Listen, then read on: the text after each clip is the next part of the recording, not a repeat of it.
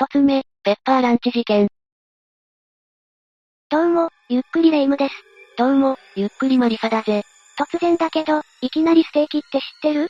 名前は聞いたことあるけど、店で食べたことないな。安くて美味しいステーキを味わえるんだけど、その創業者が、あのペッパーランチフードの社長だったの。ペッパーランチ？何それ？女性を拉致して強姦したペッパーランチ事件。えー、知らない。詳しく聞きたいぜ。じゃあ、早速ペッパーランチ事件を紹介するね。2007年5月9日午前1時頃、大阪府ペッパーランチ心斎橋店に、一人の女性客が立ち寄った。店内には店長と従業員、食事する女性客の3人。店長と従業員は閉店準備のために、店のシャッターを下ろし始めたの。客がいるのにシャッターを下ろすって、何の目的で？二人は女性客の様子を伺いながら、隙を見てスタンガンを使い、逃げたら殺すって脅した。その上で大量の睡眠薬を飲ませ、女性の携帯電話を確認したの。携帯確認って、なんで？店に入る前に誰と連絡してたのか、通信履歴やメールをチェック、GPS 機能を警戒して携帯電話を破壊。その後、泉佐野市のガレージへ連れて行って監禁強姦、現金5万5千円を強奪して逃走したの。ひどすぎる。で、女性はどうなったんだ？店長と従業員は、次の日も強姦、するつもりだったから、女性の手足を縛ったまま監禁状態を続けたみたい。でも、5月10日9時頃、縛ってた高速具が緩んでたことに気づき、ガレージから自力で脱出、近所の人に助けを求めたことで事件が発覚した。この事件の犯人は、店長の北山大輔当時25歳と、従業員の三宅正信当時25歳。まずは北山から説明するね。北山は幼い時に両親が高い、祖母に育てられて地元の高校を卒業。2006年7月、ペッパーランチに入社したの。本部の研修で店長試験に合格して、8月には尼崎店の店長になった。最初は尼崎店で働いてたのか ?2007 年3月までは尼崎店だけど、本人の希望で退社。4月から委託店長として、震災橋店で働き始めたの。事件を起こしたのは5月だから、店を変わってすぐ女性を襲ったことになる。え、なんで女性を襲ったんだ？それは北山の歪んだ人間性が原因かも。歪んだ人間性？詳しくはわからないけど、昔から性欲が強くて、女性を襲いたいと思ってたみたいね。ただ、祖母によれば、両親はいなかったけど、性格が歪むようなことはなかったって話してる。三宅は？三宅も北山と同じ泉佐野市出身、引きこもりがちの性格。小学校はほぼ不登校で、漢字の読み書きや計算も苦手だったらしい。基本的な勉強ができてなくて、二人は同じ中学だった噂もある。じゃあ、店で働く前から、お互いをよく知ってたのか？そのあたりの情報はないけど、三宅が引きこもり生活してた時、ゲームセンターへ足を運んで、友人を介して北山と仲良くなったらしいの。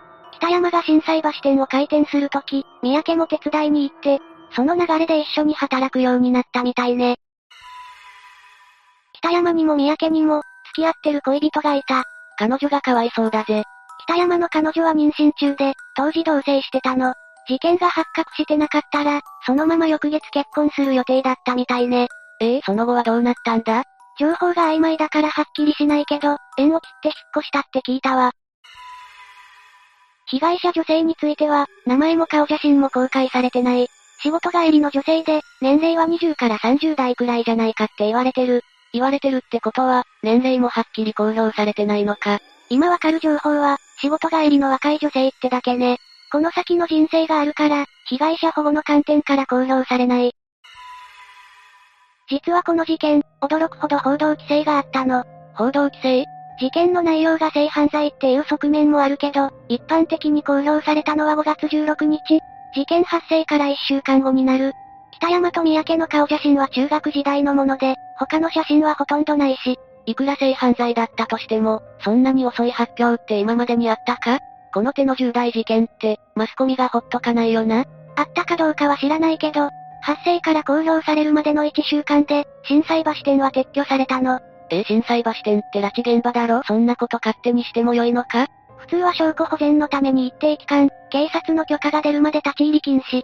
ペッパーランチ側は、女性が逃げた翌日に事件発生を知ってたの。北山はもともとペッパーランチの社員だったけど、4月に独立して震災橋店の店長になったから、ペッパーランチ側と雇用関係にはない。ということは、ペッパーランチには何の責任もないってことか？そこまでは記者会見で言ってなかったけど、業務委託の関係だったことは間違いないわね。だけど事件の影響を受けて、会社のホームページに謝罪文を載せたし、ラジオ CM は自粛。ファミリーマートとコラボした弁当は、企画ごと白紙に戻ったの。気の毒だけど、マイナスイメージがついた感じか？フード業界の特集を組む雑誌でアンケート調査したら、事件の認知度は76.7。夜は一人で食事に行かないって答えた人が、55.3もいたみたい。そういえばテレビのニュースではあまり報道されなかったけど、SNS やネットなら、詳しくわかるだろ？それがなぜか今回に限っては、ネットも情報規制された。それほんと今の時代検索すればほとんどのことを調べられるだろ？キャッシュ削除やキーワード除外の措置をして、検索結果から表面上出てこないように対処したって。誰がそんなこと指示したんだ？誰かはわからないけど、削除するよう申請を受けて、Google はわずか1日足らずで処理したみたいね。だからペッパーランチ事件のことは、細かい情報を探せないようになってる。犯人の名前を検索しても、ほとんどヒットしないし、ヒットしても同姓同名の別人の情報が出てくるわ。二人の量刑についてだけど、2007年9月26日、北山は懲役12年、三宅は10年の判決が下されてる。どういう論点から決まったんだ？二人の犯行が計画的だったこと。計画的 ?4 月上旬、二人は通販サイトから、スタンガンを2台買ってる。最初は通り魔的に女性を襲うつもりだったみたいで、車に乗ってターゲットを物色してたの。だけど見つからなかったから、店に来るお客さんを襲うことにしたって。ええー、それが犯行動機か？自分の欲望を暴走させた感じね。4月24日から27日までの間に、睡眠薬中国製の緊急避妊薬精力剤、女性用興奮剤 SM プレイ用の高速体とか、全部で10万くらい買ってる。使ったのは睡眠薬だけだろそこまでの情報はないけど、送料無料にするために買ったんだって。送料無料に10万分も？何も考えずに買ったって後半で証言したらしいし、ガレージを借りたのは、どうやら三宅の方で、女性から奪ったお金を滞納してたガレージの費用に充てたみたいね。北山と三宅の懲役の長さが違うのは、北山が主犯だから？二人の立場は同等で、北山が主導したわけじゃないみたい。ただ、北山は責任ある店長って立場なのに、犯行に加わったことが量刑に影響してるのかも。さらに女性をガレージへ連れて行くとき、ガムテープ、コーヒー牛乳、焼酎、ウーロン茶を購入。最初に飲ませた睡眠薬の効きが悪かったから、コーヒー牛乳の空パックで焼酎のウーロン茶割りを作って、再度眠らせたの。余罪はないのか？余罪はないみたいだけど、2009年6月、ペッパーフードサービス側が、二人に対して損害賠償請求してる。損害賠償請求？雇用関係ないって言ってたのに？事件の影響で業務に著しい損害を受けたってことで、約2760万を請求してるの。事件発生後、ペッパーフードサービスの株価は2万のストップ安になったから、2760万払えるのか？本人が頑張るしかないわね。北山の両親は他界してるし、三宅の父親もすでに死亡してる。三宅には母親と姉、音信不通の兄が二人いるらしいけど、一人1380万だとしてもお金すぐに用意するのは無理ね。ペッパーランチ事件は報道規制がかけられたせいで、ネット上ではすごい噂が広がってる。噂？例えばどんな？噂は5つ、1つずつ説明するね。1つ目は、監禁された女性は1人じゃなかった。1人じゃないって、じゃあ何人いたんだ？具体的な人数はわからないけど、複数の女性用衣類や保険証、通帳やカード類がガレージから発見されてる。そんなのニュースで聞いたことないけど、本当にいたのか？ガレージは、事件が起きる2年くらい前から借りてたって話もあるから、今回の犯行じゃなくて、残されたものは過去の証拠かも。じゃあ、二つ目は？二つ目は、犯人4人説。犯人が4人北山と三宅が逮捕された3日後、大阪市内の JR の踏切で、男性2人が死亡したの。その時の様子を目撃した人は、2人は自転車を押しながら、肩を組んで歩いてた。それで犯人グループから目をつけられて、消されたんじゃないかって。誰がそんなこと言ってんだ？昔、その震災橋店で働いた芸人がいて、イベントに出た時、被害者も犯人もあと二人ずついるって話してたみたいね。まあこの件に関しては、血液検査や嘘発見機のポリグラフで調べて、決定的な証拠も出なかったから、ネット上に拡散しただけで終わったけど、犯人グループ自体、存在しないかもしれないから、やっぱり二人組だったんじゃないかって。じゃあ、三つ目は？三つ目は、事件現場の閉鎖に関わること。閉鎖に関わること？報道発表される一週間の間に、震災橋店が閉鎖されたって言ったよね？事件発生の翌日に看板が外されて、店内のものが片付けられたの。置かれてた書類や店の備品、エグい DVD とか従業員の制服も綺麗さっぱりね。それでこの店舗には、世間に出せない何らかの証拠があるんじゃないかって。問題はこれだけじゃなくて、実際に犯行現場となったガレージも、二人が逮捕されて事件が落ち着いたらすぐに解体されてる。被害女性の気持ちを考えてのことか？それも全くわからないけど、ガレージの所有者は一般人か、その手の業者らしい。そこに解体しろって命じるのは、なかなか難しいの。解体するにも費用はかかるし、解体したら商売の利益が消える。じゃあ、四つ目は？四つ目は、店舗の冷蔵庫から、別の女性の遺体が2体発見されたって。これを報道したのは週刊誌なんだけど、規制されたから、これ以上の情報はないの。他にも事件が起きてたのか？それも不明、その1回だけ取り上げられたからね。じゃあ、5つ目は？最後は警察の捜査。警察の捜査って？警察は事件発生から2人を逮捕して、2週間で捜査本部を畳んだの。早2週間。通常、どのくらい本部を立てておくのかは知らないけど2週間は短く感じるわね。警察は上の方から圧力かけられたのかもって、かなり噂になってた。誰も噂の検証してないのか？噂の検証は誰にもできないし、一般人には何も教えてもらえないわ。こんなに情報規制されてることないってくらい、この事件の詳細を確認できないの。委託店長って言っても、あんなひどい事件を起こして、名前が知れ渡ったペッパーランチは大丈夫なのか？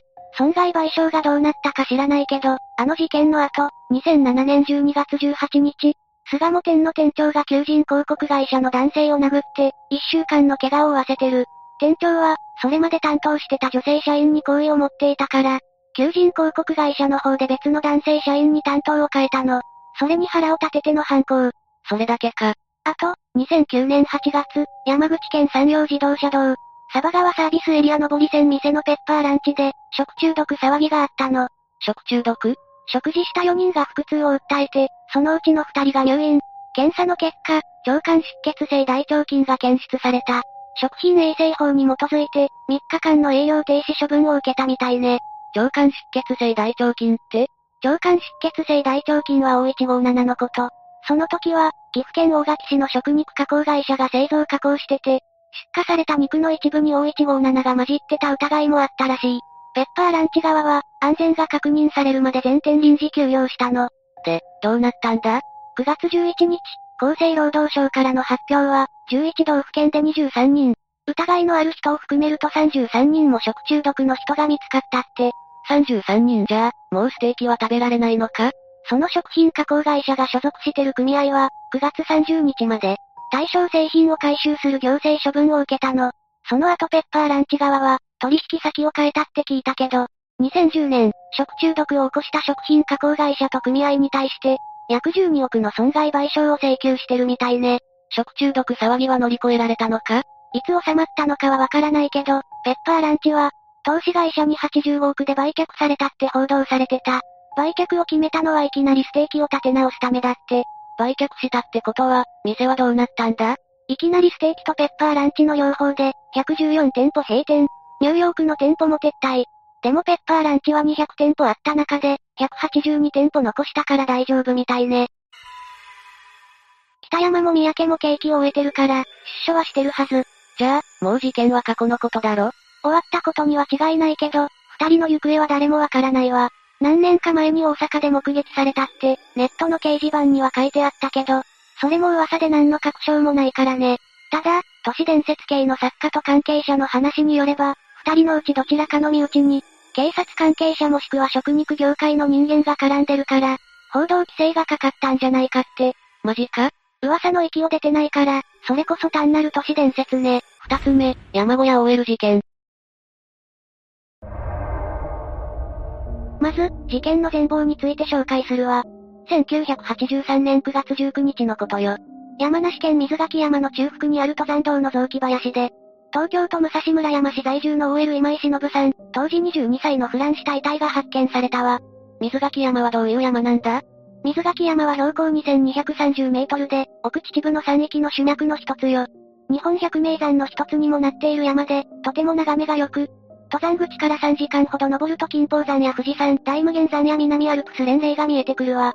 また、中央アルプスや八ヶ岳、北アルプスは白馬岳まで見ることができるまさに絶景スポットよ。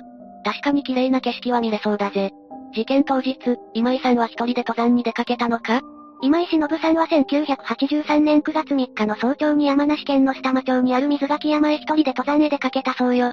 帰宅予定は翌日の1983年9月4日と家族には伝えていたんだけど、今井忍さんは9月4日の夕方になっても帰宅しなかったことから家族が捜索願いを提出したわ。捜索願いを出す前に、携帯とかで連絡は取れなかったのか？当時はまだ携帯が普及していなくて、おそらく連絡手段がなかったと思うわ。だとすれば捜索願いを出すのは当然の決断ってことだな。そして被害届を受理した警察は当初、事件性は低いと考えていて捜査を行わなかったのよ。そんなことがあるんだな、ご両親は納得いかないと思うぜ。だから今井忍さんのご両親は諦めずに独自に探したそうよ。そこで水垣山にある山小屋から宿泊名簿を入手したそうだわ。そして、宿泊名簿に記載されていた宿泊者たちに今井忍さんの写真を見せて回ったそうよ。重要な手がかりはあったのか？ええ、ご両親の努力の甲斐があり、一人の登山者から女性の叫び声を聞いたとの証言を得ることができたそうよ。その証言をもとに山梨県警韮崎署は事件性があると判断し捜索を行ったそうだわ。正直、捜査に乗り出すのが遅い気がするぜ。山小屋で遭難となると発見までの時間がかなり重要だと思うからな。確かにそうね。そして捜索の結果、今井忍さんは水垣山へ登山に出発してから16日後の1983年9月19日に、フランした遺体となって発見されたわ。こんな悲しい事件が起きてしまったんだな。捜査に乗り出すのが遅れた警察だけど、捜査はどんな感じだったんだ？山梨県警韮崎署は今井忍さんのご両親から、女性の叫び声を聞いたという登山者の証言を得て、他殺と事故の両方から捜査を開始したそうだわ。何か重要な手がかりがあったのか？今井忍さんの遺体発見現場近くにある富士見平小屋の管理人である、大柴務に事情聴取したそうよ。大柴務は、今井忍さんは1983年9月3日の16時頃に富士見平小屋に来たが、その後17時頃に若い男性が今井忍さんを呼びに来て、一緒に出て行ったまま帰ってこなかったと証言しているわ。大柴務は事情聴取を受けている際、大変落ち着きがなかったそうよ。ただの事情聴取で落ち着きがないなんて、相当怪しいじゃないか。そうね、だからあまりの落ち着きのなさに山梨県警韮崎署の捜査員は、大柴務に対して不信感を抱いたそうよ。だから大柴務に対して大変厳しく事情聴取を行ったそうだわ。さらに、今井忍さんが富士見平小屋にやってきた1983年9月3日のみ、宿泊名簿をつけていなかったことが判明したことで捜査は大きく前進したそうだわ。当日だけ宿泊名簿をつけていない。これは事件とかなり関係がありそうだな。それだけじゃないの。以前に富士見平小屋を利用したことがある別の女性の登山者からの証言があったそうよ。それは大柴務に性的暴行を受けそうになったとの証言だったわ。この女性の登山者の証言は大柴務に任意同行を求める一つの判断材料になったみたいね。正直ここまで話を聞いていると、大柴務という男が犯人で間違いないと思ってしまうぜ。ええマリサの言う通りよ。まずは今井忍さんが富士見平小屋にやってきた1983年9月3日の未宿泊名簿をつけていなかったこと。そして別の女性の登山者による富士見平小屋を利用した際に、管理人である大柴務に性的暴行を受けそうになったとの証言。以上の2点から山梨県警韮崎署は1983年9月23日、大柴務に対して容疑者として任意同行を求めたそうよ。事情聴取を受けた当初は、大柴務は今井忍さんに会いに来た男性の存在を口にし、容疑は否認していたそうだわ。しかし、同日夕方に容疑を認めたそうよ。やっぱりこの男が犯人だったんだな。となると、この男が今井さんを殺害しようと思った動機が気になるぜ。じゃあここからは大柴務が今井忍さんを殺害しようと思った動機について説明していくわよ。まず、殺害方法なんだけど、今井忍さんの死因は窒息死だったそうよ。1983年9月3日に水垣山へ登山に出かけた今井忍さんは、水垣山の中腹にある富士見平小屋へ宿泊していたそうだわ。大柴務は、その日の夜お手洗いへ行くために外へ出た今井忍さんに、性的暴行を加えようと近づいたそうよ。そこで大柴務は今井忍さんを傍らの草むらへ連れ込もうとするんだけど、抵抗にあったそうだわ。急にそんなことされそうになるんだから、相当焦ったと思うぜ。でも大柴務は必死に抵抗し、逃げようとする今井忍さんを逃がさないようにと、T シャツの襟を掴んだそうだわ。その際、運悪くそこは斜面であったため今井忍さんの首はきつく締められて、窒息しなくなってしまったそうよ。そうだったのか。でも大柴務は今井さんの遺体を遺棄しているんだよな。完全に今回のことを隠そうとしている気がするぜ。今井忍さんを殺害後、大柴勤は遭難したと見せかけようと画策したそうよ。そして殺害現場から100メートルほど離れた場所へ今井忍さんの遺体を遺棄したそうだわ。今井さんの持ち物とかはどうしたんだ？持ち物に関しては犯行後、焼却したそうよ。でも遭難したと見せかけるならあえて荷物は残しておくべきだったんじゃないかと思うぜ。そう、大柴勤は持ち物をすべて焼却するなど爪の甘さが出たのよ。このようなことから、突発的な犯行だと伺えるわ。突発的な犯行なのは分かったけど、実際の動機というものはあるのか？抵抗の末命を奪ってしまったから。当初大柴勤は今井忍さんに性的暴行を加えることだけが目的だったと推測されるわ。そして性的暴行後、殺害することまで計画はしていなかったけど、今井忍さんが抵抗し逃げようとしたことで、焦りの気持ちが出たと思うわよ。確かにそう考えるのが普通だな。でも窒息死とはいえ、息が途絶えるには相当時間がかかると思うぜ。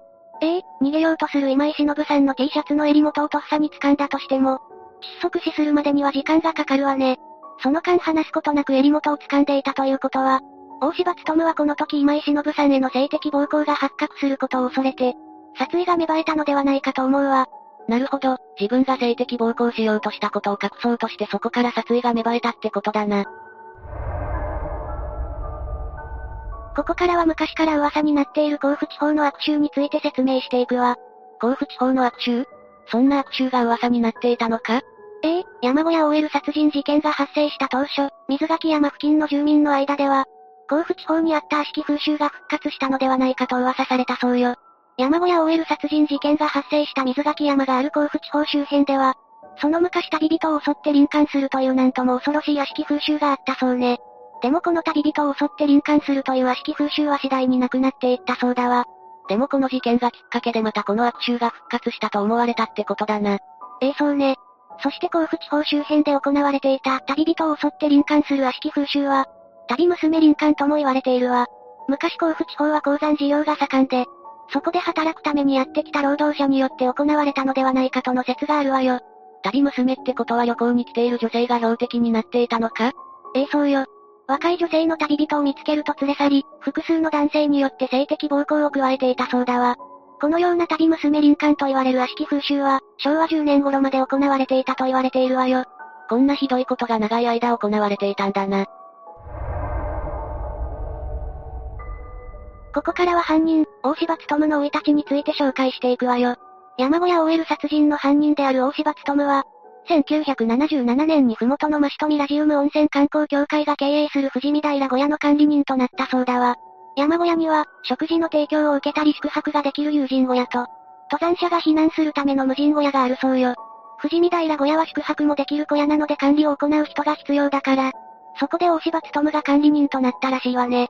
山小屋の管理人となると、遭難者が出ないようにしなきゃいけないし、宿泊施設の経営力も必要だから、かなりの知識は必要だと思うぜ。そうね。山小屋の管理人になるには、山小屋経営のノウハウを知っていないと難しいため、通常はアルバイトなどで働いていた人が管理人になることが多いそうよ。大柴務もアルバイトなどで長く山小屋の経営に携わり、山小屋経営のノウハウを学んだのではないかと思われるわ。ちなみに大柴務は無口でおとなしい性格であるとされていたけど、その反面、女性の登山客への対応には大変問題があったそうよ。まあ、女性に性的暴行を加えようとしているくらいだからな。さっきも説明したけど、山梨県警韮崎署が捜査を進める中で、女性の登山者が過去に大柴務に性的暴行を受けそうになったとの証言があるわ。また、別の女性の登山者が富士見平小屋に宿泊した際、大柴務に性的暴行を受けそうになり、富士見平小屋から逃げ出し別の小屋へ助けを求めたこともあるそうよ。常習犯だったということか。毎回女性が訪れるたびにそのようなことを企んでいたんだろうな。ここからは山小屋 OL 殺人事件の裁判について紹介していくわよ。まず、裁判の冒頭に起訴状が読み上げられ、起訴状の内容に間違いがないかと問われた被告である大柴務は、間違いありませんと容疑を認めたそうよ。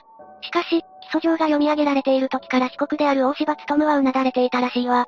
容疑を認める供述をした際も大柴務の声は小さく、裁判長にもっとはっきり大きな声で、と促されるほどだったそうよ。反省の表れなのか、逆に反省していないのか。1983年11月17日に行われた初公判では容疑を認めた大柴務と弁護団だけど、裁判が進んでいく中で突然犯行を否認したそうよ。被告である大柴務と弁護団は、男性3人組の犯行であると主張し始めたそうだわ。そ、そんなことあり得るのか？最後の最後におじけづいたのかと思うぜ。事件当初、韮崎署の事情聴取で被告である大柴務は、男性が今井忍さんに会いに来て、そのまま今井忍さんは帰ってこなかったと証言しているわ。この時、大柴務は男性3人とは証言していないそうよ。じゃあ一体男性3人は誰のことを言っているんだ？もしかしたら、大柴務と弁護団は昔甲府地方にあった旅人を襲って臨館する習慣を、模倣した犯行だと印象づけたかったのかもしれないわね。でもこの男性3人組の犯行である、との大柴務と弁護団の主張が認められることはなかったそうよ。そして初公判から7ヶ月後の1984年6月5日に、判決公判が甲府地裁で開かれたそうよ。検察側は懲役15年の刑を求めたそうだけど、裁判所は懲役12年の刑を言い渡したそうだわ。理由としてはまず登山者を守るべき山小屋の管理人としての立場を、放棄した悪質な行為であること。信頼していた山小屋の管理人による暴行や、敗した遺体となって発見された今井忍さんの心情は計り知れないこと。山小屋の管理人大柴務には反省が見られないこと。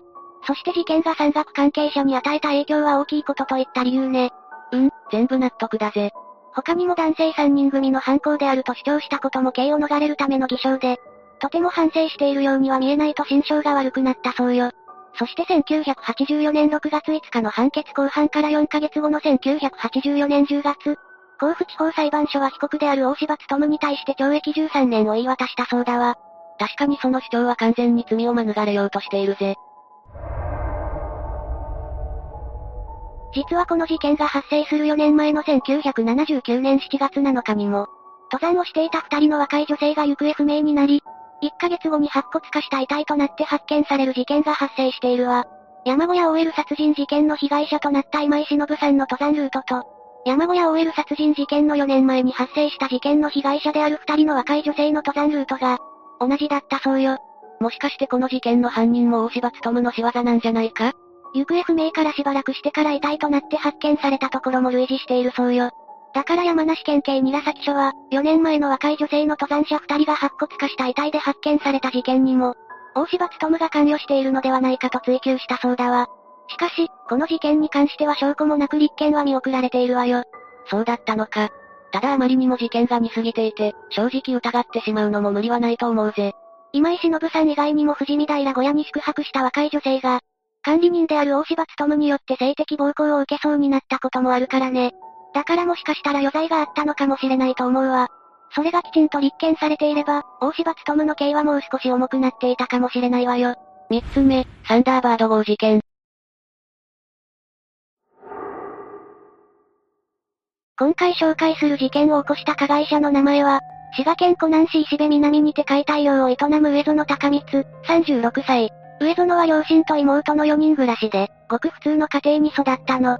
地元の小中学校を卒業した後、父親の建設業などの手伝いをしていたみたいね。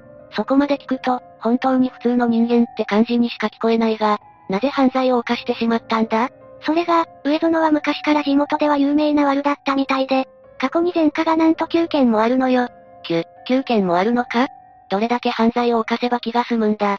説明していくと、まず1991年に傷害と公務執行妨害、その翌年には暴行、傷害、脅迫、住居侵入、恐喝。ちょっと待て、今の内容聞くだけでも犯罪のオンパレードじゃないか。1996年には覚醒剤取締法違反、毒物及び劇物取締法違反。覚醒剤にまで手を出していたのかよ。いろんな犯罪を犯していて理解が追いつかないぜ。さらにその翌年には強制わいせつ、残りの2件は1999年、2003年にそれぞれ強姦、暴行、条例違反などにより服役している犯罪歴があるのよ。想像以上に犯罪行為を繰り返しているんだな。どうして彼がここまで犯罪を繰り返したのかは、今となっては不明なのよね。それでレイム、この男は列車内で一体どんな事件を起こしたんだ？これからその事件の内容について詳しく解説していくわね。京都府警の調べによると、上園は2006年8月3日、富山駅発大阪駅行きの特急、サンダーバードに乗り込み、何の断りもなく女性が座っている隣の座席に座ったの。何の断りもなくってところが、ちょっと怖いな。上園はその女性に向かって俺はヤクザじゃとか声を出すな。殺すぞなどと脅した挙句、その女性の体を触るなどの犯行に及んだとされているわ。被害者の女性もさぞかし怖かっただろうな。そして午後10時頃、女性は上園によってトイレへ連れて行かれるの。その時、他に乗客はいなかったのか？結構な大人数がいたんだけど、誰も止めることができなかったのよ。どうして誰も止められなかったんだ？女性が泣きながらトイレに連れて行かれる状況に気づいた客もいたんだけど、上園が何を見とるんじゃなどと凄んだために、誰も何もできなかったと言われているわ。確かに、彼は色々犯罪歴があったわけだし、おそらく普通のヤンキーよりは目つきが違ったのかもしれないな。ところでトイレに連れて行かれた女性は、その後どうなったんだ？その後、約30分から40分間、上園により暴行を加えられていたそうよ。なんだよそれそれでもまだ誰も止めなかったのかよ。しかもあろうことか、上園は乗客の中の一人にお前の携帯で撮れ、撮らないと殺すぞ。と脅しをかけて、自分が暴行を行っている様子を携帯で撮影させたみたいなの。その乗客は言われた通りに撮影したのか？脅しもあって、恐怖を覚えたんだろうね。そうせざるを得なかったみたい。確かに、すごい剣幕で脅されたら恐怖心は強く出るかもしれないけど、その後30分以上はトイレの中にいたんだよな。その間に誰かが携帯か何かで通報するとか、駅員に報告するとかできなかったのか？マリサが言いたいことはわかるわ。この騒動は当時ニュースにも取り上げられて、この男の残虐極まりない犯行も驚くべき要素なんだけど、さらに他の乗客は最後まで誰も何もしなかったってところも話題になったわね。さっきレイムはそこそこ乗客はいたと言っていたが、具体的にはどれくらいいたんだ？上園がいた車両は自由席だったんだけど、座席数は1両60弱から70席弱だったみたい。そして犯行が行われた時、40人ほどの乗客が車両内にいたそうよ。ってことは、やっぱりそこそこの混み具合だったというわけだよな。それなのに、どうして誰も助けてくれなかったんだよ。それで結局、上園はどうしたんだ？犯行後、駅に降りて逃亡してしまい、その時は確保することができなかったみたいなの。乗客の誰かが助けに入っていれば、捕まえることができたかもしれないのに。この事件に関して、当時のブログやネット掲示板では、マリサのように怒りや疑問のコメントが噴出したみたいね。そりゃそうだよな。ネットにはなんて書かれてあったんだ？コメントの内容を要約すると犯人の男も当然許せないけど、見て見ぬふりをした乗客に、呆れてしまった。自分で静止する勇気がないのなら車掌に訴える方法はあったはず。そうだよな、なぜ誰も通報すらしなかったのか。他にはどうして誰も助けてあげなかったんだろう。面と向かって助けるのは勇気がいることだし、実際自分でも尻込みすると思う。なかなかできることじゃないのもわかるけど、こっそり車掌さんを呼んであげるとかできなかったのかな。また、別の書き込みには私には考えられない。もちろん立ち向かうのは勇気がいる。でも目の前で困っている人がいるし、助ける方法はいくらでもある。車掌に警察に通報することぐらいは匿名でもできるはず。といった車掌に訴えるくらいしてあげたらどうなんだといった意見が上がったの。誰だってこの事件の内容を聞けばそういう感情を抱くだろうな。とはいえ、そういう人たちももし現場にいたら、怖くて行動できなかった可能性もあるぜ。この事件の報道を取り上げた当時の朝のニュース番組でアンケートを取ったところ、男女100人から集計した結果では、53人が車掌警察に通報するに対し、他の乗客と助けに行くと答えた人が25人だったの。怖くて何もできないとしたのは16人で、こう答えた人には女性が多かったという結果が出たようね。確かに女性だと、男性相手に助けに行くのは気が引けるけどな。それにね、このような事態になったのは、人間の本能が関係しているとも言われているのよ。それって、怖くて何もできないという心理状態か？それもあるかもしれないけど、事件当時、車両には約40人余りの乗客がいたって言ったじゃない？それだけいると、逆に誰かが助けてくれるだろうという集団心理が働くのよ。なるほどな。そんな複雑な原因があったんだな。この心理状態を傍観者効果とも言うんだけど、まさにこの時の乗客には、この心理が働いていたと思われるわ。その話を聞くと、私もその現場に居合わせた時、ちゃんと行動できるかがわからなくなってきたな。この事件に対して、ニュース番組に出演していた弁護士は、道徳の問題で、単純にそういう状況になった時にみんなで何とかしましょうよ。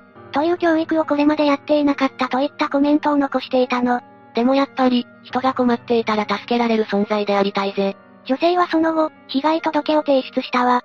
警察は上園が前に犯した暴行事件と手口が似ていたことにより、今回の事件に関連性があるとみて調査を進めたみたい。そうだったのか。ところでレイム、上園は逃亡後、何をしていたんだ？そのまま捕まったのか？それがこの男は、同年の別の日にまた同じ犯罪を犯したのよ。また同じことを繰り返したのか、被害者が増える一方じゃないか。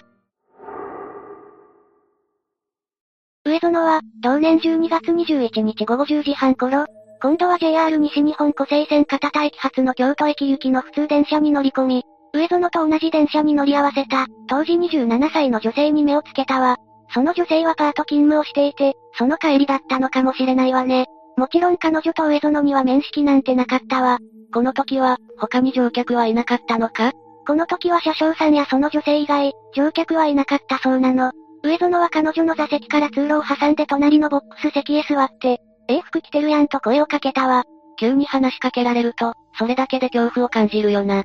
その後、前回のサンダーバード号の時みたいに俺はヤクザやと脅しをかけるの。いやそんな脅しをかけなくても、夜に他に誰もいない電車の中で、男から急に声をかけられたら誰だって怖いだろ。そして男は女性の隣に座り逃げたら殺すぞと言い、またも同じ手口で暴行を働いたのよ。もしかして、前回の事件で味を占めたのか。今回の被害女性は京都駅で保護されて、駅員に被害を訴えているんだけど、上園の方はまたもその場から逃げ出したのよ。また逃げられたのか？この男、また次の犯行のことを考えていたんじゃないか？その通りよ。上園は京都駅で反対方向の電車に乗り換え、今度は現在のおこと温泉駅で降りたわ。待て待てレイム、もしかしてこの男は、同じ日にまた同じような犯行に及んだということか？そういうことになるわ。同日の午後11時20分頃の話よ。次に上園は、当時20歳の大学生だった女性に目をつけたの。まず上園はその女子大生の足を蹴りつけたんだけど、無視をして立ち去ろうとする彼女に対し、謝っとるやないけなんやなどと言って口論をふっかけたわ。急に足を蹴られて、しかも無視しても突っかかってくるなんて恐怖しか感じないぜ。その後、上園はその女子大生を男子トイレに連れ込んで、暴行したわ。こんな男を逃がしていたら、次から次へと被害者が出てきてしまうぜ。ところで、上園が逮捕されたきっかけは何だったんだ？?8 月に起こしたサンダーバード事件に関しては、遺留品の DNA 鑑定で上園被告と一致し、警察は証拠を固めたわ。また上園は取り調べに対し、他の客から離れて座っている女性を狙ったと容疑を認めた供述をしたの。そんなにあっさり罪を認めるくらいなら、最初からするなよ。ちなみに上園が逮捕されたのは、2007年の1月17日。これは普通列車での犯行に関する逮捕で、サンダーバード号事件に関する逮捕は同年の2月13日となったわ。サンダーバード号事件の時点で取り押さえていればよかったな。サンダーバード号事件後の2件の事件は手口が似ていると警察が気づいたようで、捜査を進めていったところ、DNA 鑑定を行った。事件現場の遺留物の DNA と上園のものが一致したそうなの。それをもって、4月21日に再逮捕されることになったわ。こんな短期間に3人もの被害者を出していたんだな。これだけ聞くと、この男はもっと余罪がありそうな気がするんだが、他にはもう何も罪はないのか？マリサは勘が鋭いわね。この男には同じような余罪があったのよ。上園は被害者の年齢や犯行日時は曖昧で詳しく、知られていないんだけど、当時17歳か18歳くらいの女性の後をつけていたの。高校生の可能性もあるってことだよな。多分その可能性もあるわね。上園はその女性が家に入る一瞬を狙って、部屋の中まで押し入ろうとしたという事件も起こしているの。怖すぎるだろ。それで、同じように暴行したのか？同居人がいれば避けたみたいだけど、誰もいなければ同じような手口で暴行を行っていたそうね。よくそこまで犯罪を犯す体力があるぜ。今回解説した事件と同じような目にあった被害者はもっと多くいたと推測されるわね。その家に押し入られた被害者は警察には届け出なかったのか？それが、発生したのが閉鎖的な地域だったことが関係していて、事件の被害者たちは誰にも訴えられずにいたそうなの。そうなると、なかなか表沙汰にはなりにくくなってしまうな。他にもわいせつ事件が起きている中、通報できないでいる人がいると思うと耐えられるものじゃないな。今回の事件、かなりの前科持ちという立場で、さらに多くの被害女性を出したわ。その上悪質極まりないということで、判決を下ろす裁判でも、検察側も決して甘い考えは見せなかったのよ。当然、それなりの重い罰は受けるんだよな。検察側が求刑したのは懲役25年、殺人を犯した場合と同程度か、それ以上の重い罰を求刑したの。かなり異例の判断だな。この男が犯した罪は重すぎるぐらいだが。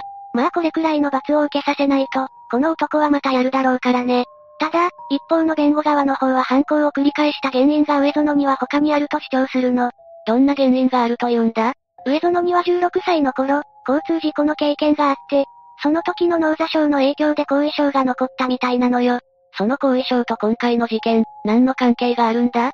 それが、脳に障害が残り性衝動を抑えられなくなるといった症状が残ったらしいの。それは本当なのか？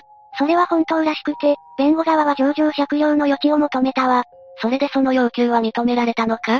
裁判所は弁護側の要求を考慮し、休刑の25年よりは軽い罪になったけど、それでも罪状にしては重い罪の懲役18年の判決を下したわ。18年でもそこそこ重いが、脳にできた障害はそこまで影響するんだな。上園にできた障害は高次脳機能障害というものなんだけど、この障害を持つと、感情をコントロールできなくなる社会的行動障害を引き起こすこともあるらしいわ。そうだったのか、知らなかったぜ。治療はできないのか？治療を行っても完治率は100%にはならないらしくて、これはどれだけ時間が経ってもずっと残るみたいなの。そんな重い障害があったんだな。脳の障害に関しては仕方ないけど、だからといって犯罪を犯して良いことにはならないわよね。今回の判決は、客観的に見れば妥当だったと思うわ。まあそうだな。当然この刑罰は確定したんだよな。上園は最初、判決を不服として控訴したんだけど第二審で控訴は棄却されて、懲役18年の刑が確定したわ。これだけの罪を犯しておいて、控訴していたんだな。仮に脳に障害が残っていたとしてもやったことは変わらないし、そこは反省して罰を受け入れるべきだぜ。四つ目、松戸女子大生事件。では、今回は日本の裁判員制度から話をしていくわ。おたまにニュースとかで見る裁判員裁判のことだな。うん。今回話す事件は裁判員裁判が絡んでくるから、さらっと話をするわ。本当にさらっと話せよ。いちいちうるさいんじゃ。黙って話を聞け生首まんじゅう。やべ切れた。さて話を続けるわよ。おうよろしく頼むぜ。裁判員制度は日本にいる衆議院議員選挙の選挙権を持つ有権者から、無作為に選ばれた市民が裁判官と共に刑事事件の裁判を行う制度のことだわ。なるほど。市民が持つ日常感覚や常識とを裁判に反映させるって意味か？なかなかの洞察力ね。さらに言えば、市民にも司法参加してもらうことにより、国民の司法に対する理解を深め、信頼を向上させることを目的としているわ。外国ではヨーロッパの国々では古くから三審制という制度があり、市民が裁判に参加する制度があったわ。日本では歴史が浅そうだな。日本の裁判員制度は歴史が浅いわ。2004年に裁判員の参加する刑事裁判に関する、法律通称裁判員法が国会で成立し、2009年に施行、同年には東京地方裁判所で最初の裁判員裁判が行われているわ。施行から10年とちょっとか。施行された2009年から、2021年11月末までの裁判所の資料によると、1万6570件の裁判員裁判があり、8万2077人の裁判員、27.861人の補充裁判員が裁判に参加したわ。すごい数だな。裁判員裁判は一審の地方裁判所での裁判で行われるわ。当然罪状によって、極刑判決もあったんだろ？あるわね。死刑が執行された判例もあるわ。今回霊夢が話す事件も裁判員裁判が関わってくるんだな。今日話す事件は、一審の裁判員裁判で死刑判決を受けたけど、二審の高裁で一審判決が破棄され、最高裁で無期懲役判決が確定した事件なの。そんなこともあるんだな。それで初めに裁判員裁判のことをさらっと話したのよ。裁判員裁判はこれで一本動画ができるから、いずれ作ろうと思うわ。じゃあ、詳しくはそこでってことで、こちらの本題に行くとしようか。事件を起こしたのは立山辰巳という男で、事件当時は48歳だわ。いい年した大人がどんな事件を起こしたんだ？まず、立山辰巳は鹿児島県出身で、4人兄弟の次男だったわ。中学を卒業してすぐに就職したけど、どんな仕事も長続きしなかったわ。18歳の時に中等少年院に送致されているわ。何をしたんだ？傷害と詐欺よ。それは随分とだな。中等少年院を退院後、20歳の時に窃盗で逮捕されているわ。少年院の前歴があるから実刑は免れないな。脱線するけど、少年院は前科にならないのよ。へ？前歴として捜査機関の資料には残るけど、少年院は刑務所と施設の性質が異なるから、前科にならないの。けど少年院も刑務所も罪を犯した人を収容する施設だろ？少年院は非行をした少年の改善と更生のための処遇の施設なのよ。犯した罪の反省と社会復帰のために規律ある生活と、教育と訓練を行う場所で、刑務所と違い、刑務作業はないのよ。なるほど。刑務所は刑罰を課す施設だから、刑務作業という労働があるのか？そうなるね。だから少年院でラグビーもできるのか？はぁ、あ、ほら、熱血教師が少年院に赴任して、ラグビーを通して、非行少年たちを構成させるドラマがあっただろ？そういえば、人気漫才コンビもラグビーを始めたのはその、ドラマの前作の影響だとネタで言っていたわね。崩壊しつつある高校に赴任した熱血教師がラグビーを通して生徒たちと交流し、花園で優勝するのは視聴者も感動して泣いたと思うわ。俺はこれからお前たちを殴るの名セリフが印象的だぜ。その前の例え価値が見えていても、手を抜くのは相手に対して無礼だ。と、勝ったはずなのに、叱責され叩かれる相手校の選手たち。霊夢も知っているな。熱血教師役もいいけど、熱血スニーカー刑事役も良かったわね。熱く語り合うか？これ以上熱く語ると年齢バレバレになるわよ。さ、本題に話を戻そう。で、窃盗で逮捕されてからどうなるんだ？判決は懲役1年、執行猶予3年だわ。前歴があっても初犯だから、執行猶予がついたのか。そうかもしれないね。しかし、23歳の時にまた犯罪を犯すわ。実刑は確実だな。何をしたんだ？強盗と強姦。次は派手に行ったな。駐車場で車に乗り込もうとした女性を押し込んで、自分の部屋に連れて行って強姦、現金23,300円と通帳、カードを奪うわ。判決は懲役7年の実刑判決を受け、九州の刑務所で服役するわ。転落人生の始まりか？出所後、立山辰巳は33歳の時に結婚して子供も生まれるわ。まっとうな人生を歩もうとしたのか？普通なら刑務所は嫌だ、まっとうに生きようと思うわよ。この時の居住地は千葉県内の県営住宅だわ。近所では夫婦で自治会の役員をするなど、評判は良かったわ。このまままっとうに生きれば、何事もなく生きていけたんだろうな。そう思うけどね。2002年に神奈川県海老名市で22歳の看護師の女性を殴り、全治3週間の怪我を負わせ、さらに現金6万円とキャッシュカードを奪うわ。強盗傷害罪だな。7年の実刑判決を受けるわ。そして、妻とも離婚してしまうの。家族を失うのは辛いな。そして、出所すると事件を起こすことになるわ。2009年9月1日に立山辰巳は北海道の刑務所を出所するわ。前回の事件が2002年だから、ほぼ満期までお勤めしたわけか。7年の刑務所暮らしの作業報奨金など46万円を持って上京するわ。これだけあれば生活再建もできるな。それで生活再建できました。で終われば動画にすることはないわよ。わかっているぜ。それでもまっとうに生きようとしたんじゃないのか？そうは問屋が下ろさないのよ。そうだろうね。で、上京後の生活はどうだったんだ？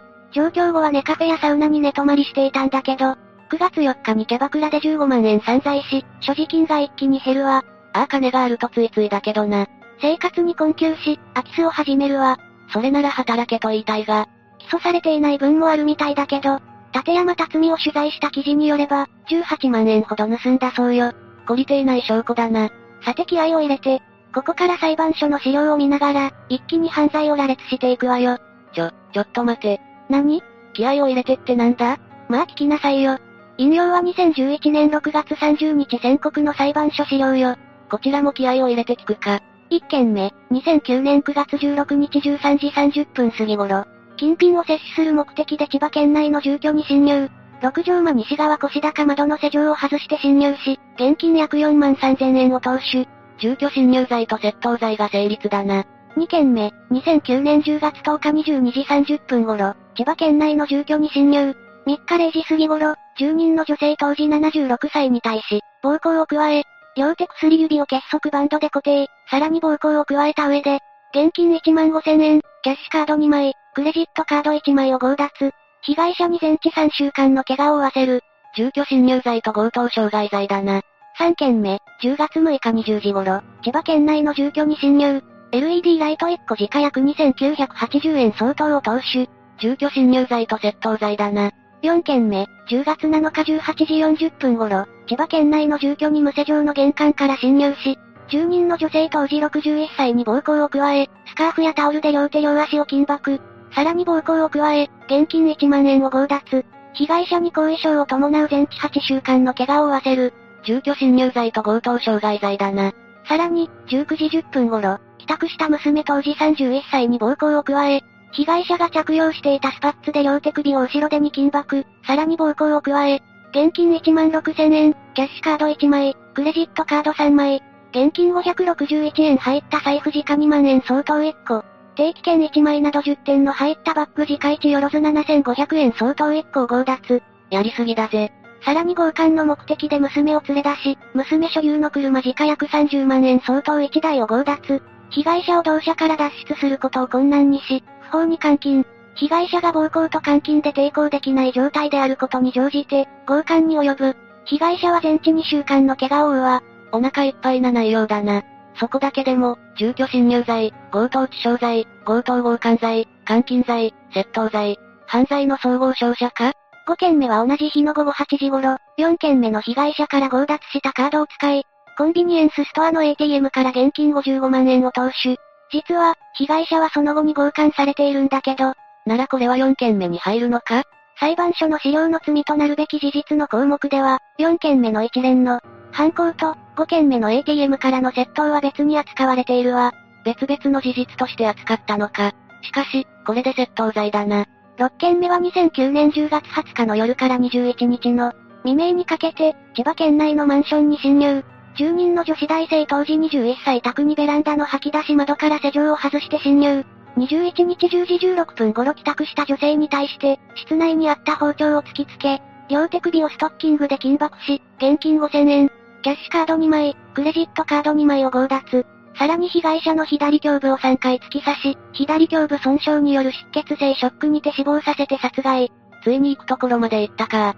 7件目は同日13時26分頃、ATM コーナーにて女子大生宅で、強奪したキャッシュカード1枚を用いて現金2万円を摂取。続いてもう1枚のキャッシュカードと、クレジットカードを使用して現金を摂取しようとしたけど、暗証番号が一致せずに諦めるわ。まあ、世の中なんでもうまくいかないよな。8件目は同日13時38分頃、今度はコンビニエンスストアの ATM で、女子大生名義のクレジットカードから現金を引き出そうとするけど、暗証番号が一致せずに諦めるわ。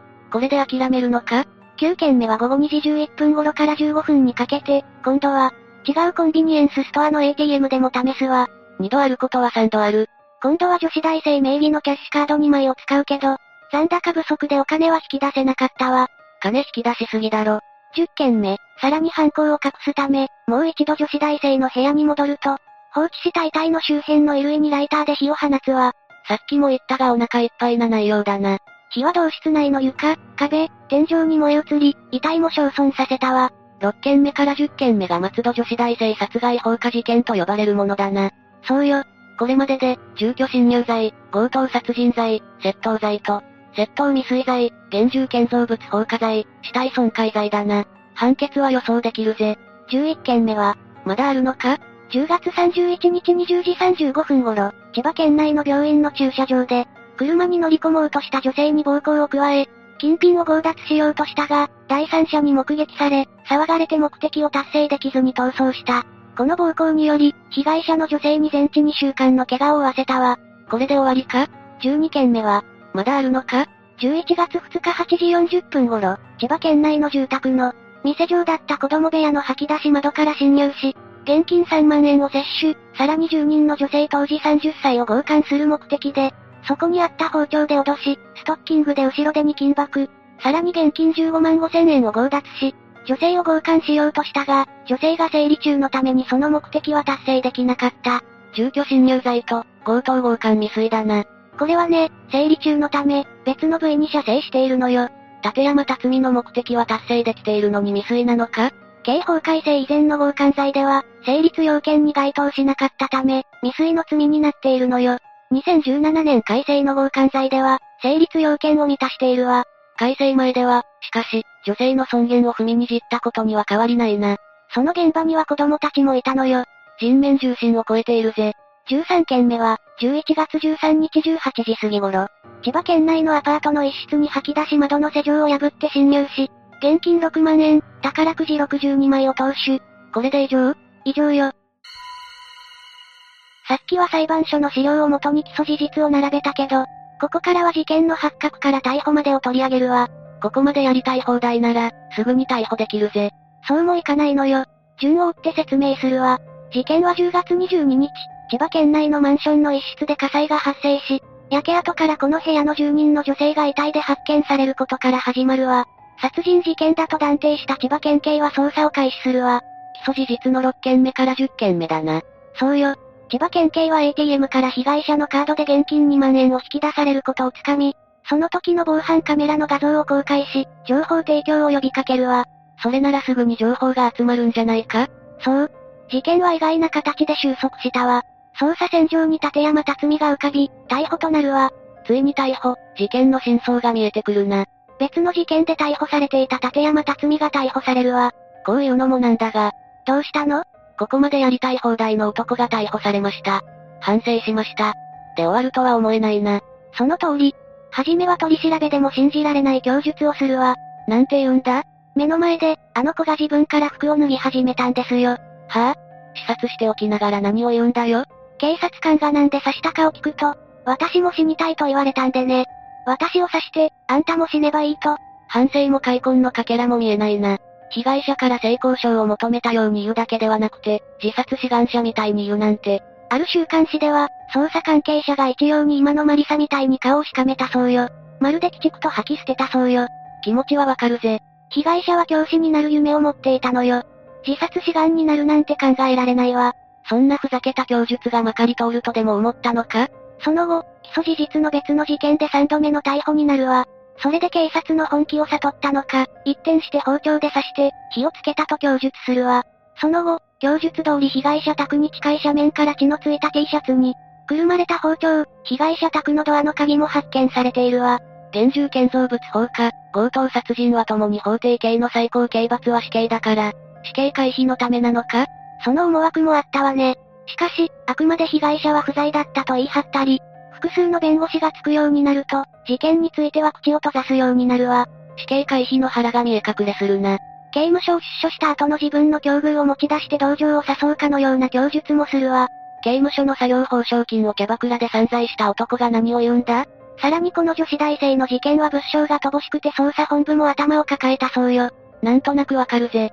火災だから、消防の放水で指紋や足跡があっても流されているだろうし、強姦されていても、焼けてしまった遺体から犯人の体液が検出されるのは難しいだろう。逃げ切れないと踏んで、死刑回避の作戦に出たんだろうな。反省や開墾よりも、死刑回避のために死人に口なしとばかりに。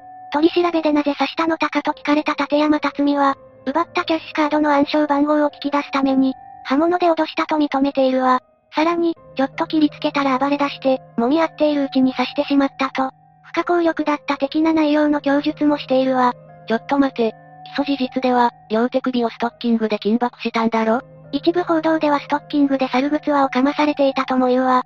そんな状態の被害者が暴れる？ありえないだろ。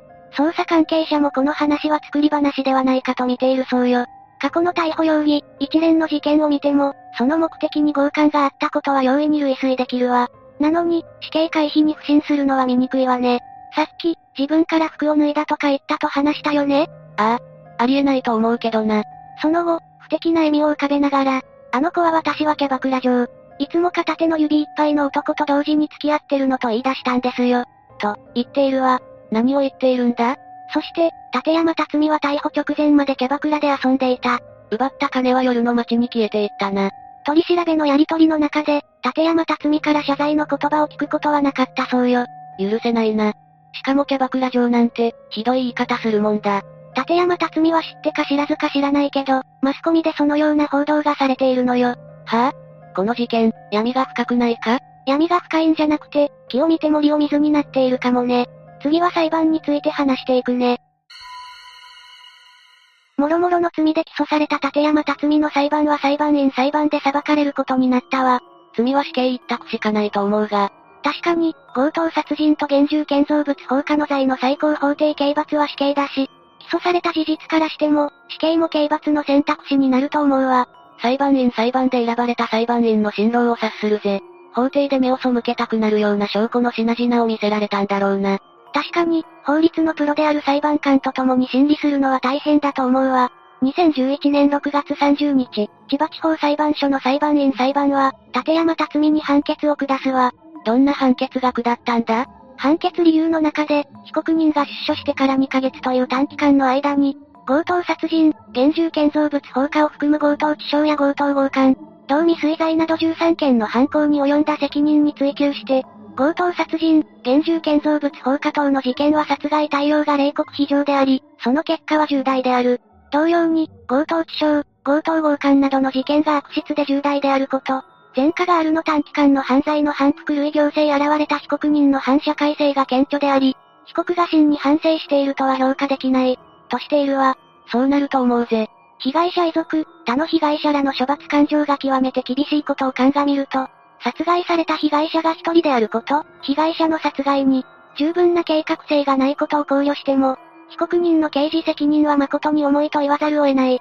死刑が人間存在の根元である生命そのものを永遠に奪い去る霊言な極刑であり、誠にやむを得ない場合における究極の刑罰であるとしても、被告人に対しては死刑をもって臨むのが相当である、としているわ。死刑判決なのだな。そうよ。裁判では殺意の有無が争点となったけど、殺意が認定されたわ。しかし、何か引っかかるな。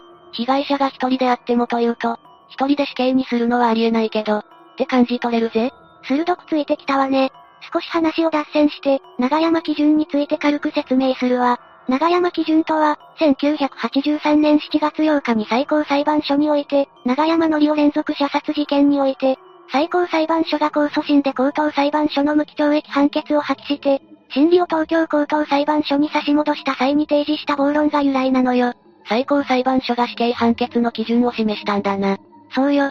必ずしも拘束力を持つ判例ではないけど、最高裁判所の判断ということで、数々の死刑適用の是非が、争点となる裁判の場で引用され、大きな影響力を持っているわ。別の説明になるので、詳しくは説明を省くけど、その基準は、一般的には被害者数が1人なら無期懲役以下、3人なら死刑、2人がボーダーライン、という基準が形成されているわ。確かに、長山基準からすれば被害者は1人になるが、この裁判員裁判は、初の殺人による被害者が1人の事件で、殺害の前科がない被告に対する死刑判決になったのよ。裁判官と裁判員は慎重に議論を重ねた上での結論なんだろうな。被告側は刑は受け入れるが、事実認定に誤りがあるとして控訴するわ。なんだ？まるで悪あがきだな。しかし、死刑判決は覆らないだろうな。2013年10月8日、東京高等裁判所で控訴審の判決が出るわ。一審を支持して死刑か？一審判決を破棄して、無期懲役に減刑された判決よ。はぁ、あ、判決の中で、松戸事件の殺害対応が必要で冷酷非常であり、放火も危険性の高い悪質な犯行であること、その結果も重大であることを十分に考慮しても、同事件が殺害された被害者が1名の強盗殺人であり、殺害行為にいかなる意味においても計画性を認めることができないことを踏まえると、死刑を選択することが真にやむを得ないものとは言えないと考える、と述べているわ。犯行は冷酷無比であるが、計画性があるものでないってことだな。殺害された被害者が1名だから、死刑もやむなしとは言えないってことだな。しかし、これで死刑判決を破棄できるのか？さらに、松戸事件に加えて、松戸事件前後の強盗致傷、強盗強姦などの事件の、犯情が重大、悪質、かつ危険であることなどを合わせて考慮し、被告人の前科関係や粗暴で反社会的な性格傾向、被告人の反省の情が乏しいこと、松戸事件の被害者遺族や他事件の被害者らの、厳しい処罰感情などの一般上場を十分に侵釈しても、同様に、死刑を選択することが真にやむを得ないものとはならないというべきである。被告の凶悪性は認めて、さらに被害者遺族や被害者の希望しい、処罰感情を考慮しても、死刑もやむなしとは言えないってことか。そして、以上の通り、本件においては、死刑を選択することが真に、やむを得ないものとは言えないというべきである。現判断は、裁判員と裁判官が評議において議論を尽くした結果であるが、無期懲役刑と死刑という質的に異なる刑の選択に誤りが、あると判断できる以上、破棄は免れない、と、結論付けているわ。市民と裁判官が評議を尽くした判決をあっさりと覆した印象がするな。死刑が無期懲役になるなんて、これでは被害者遺族や被害者、社会も納得しないと思うぞ。検察、弁護側双方が最高裁判所に上告するわ。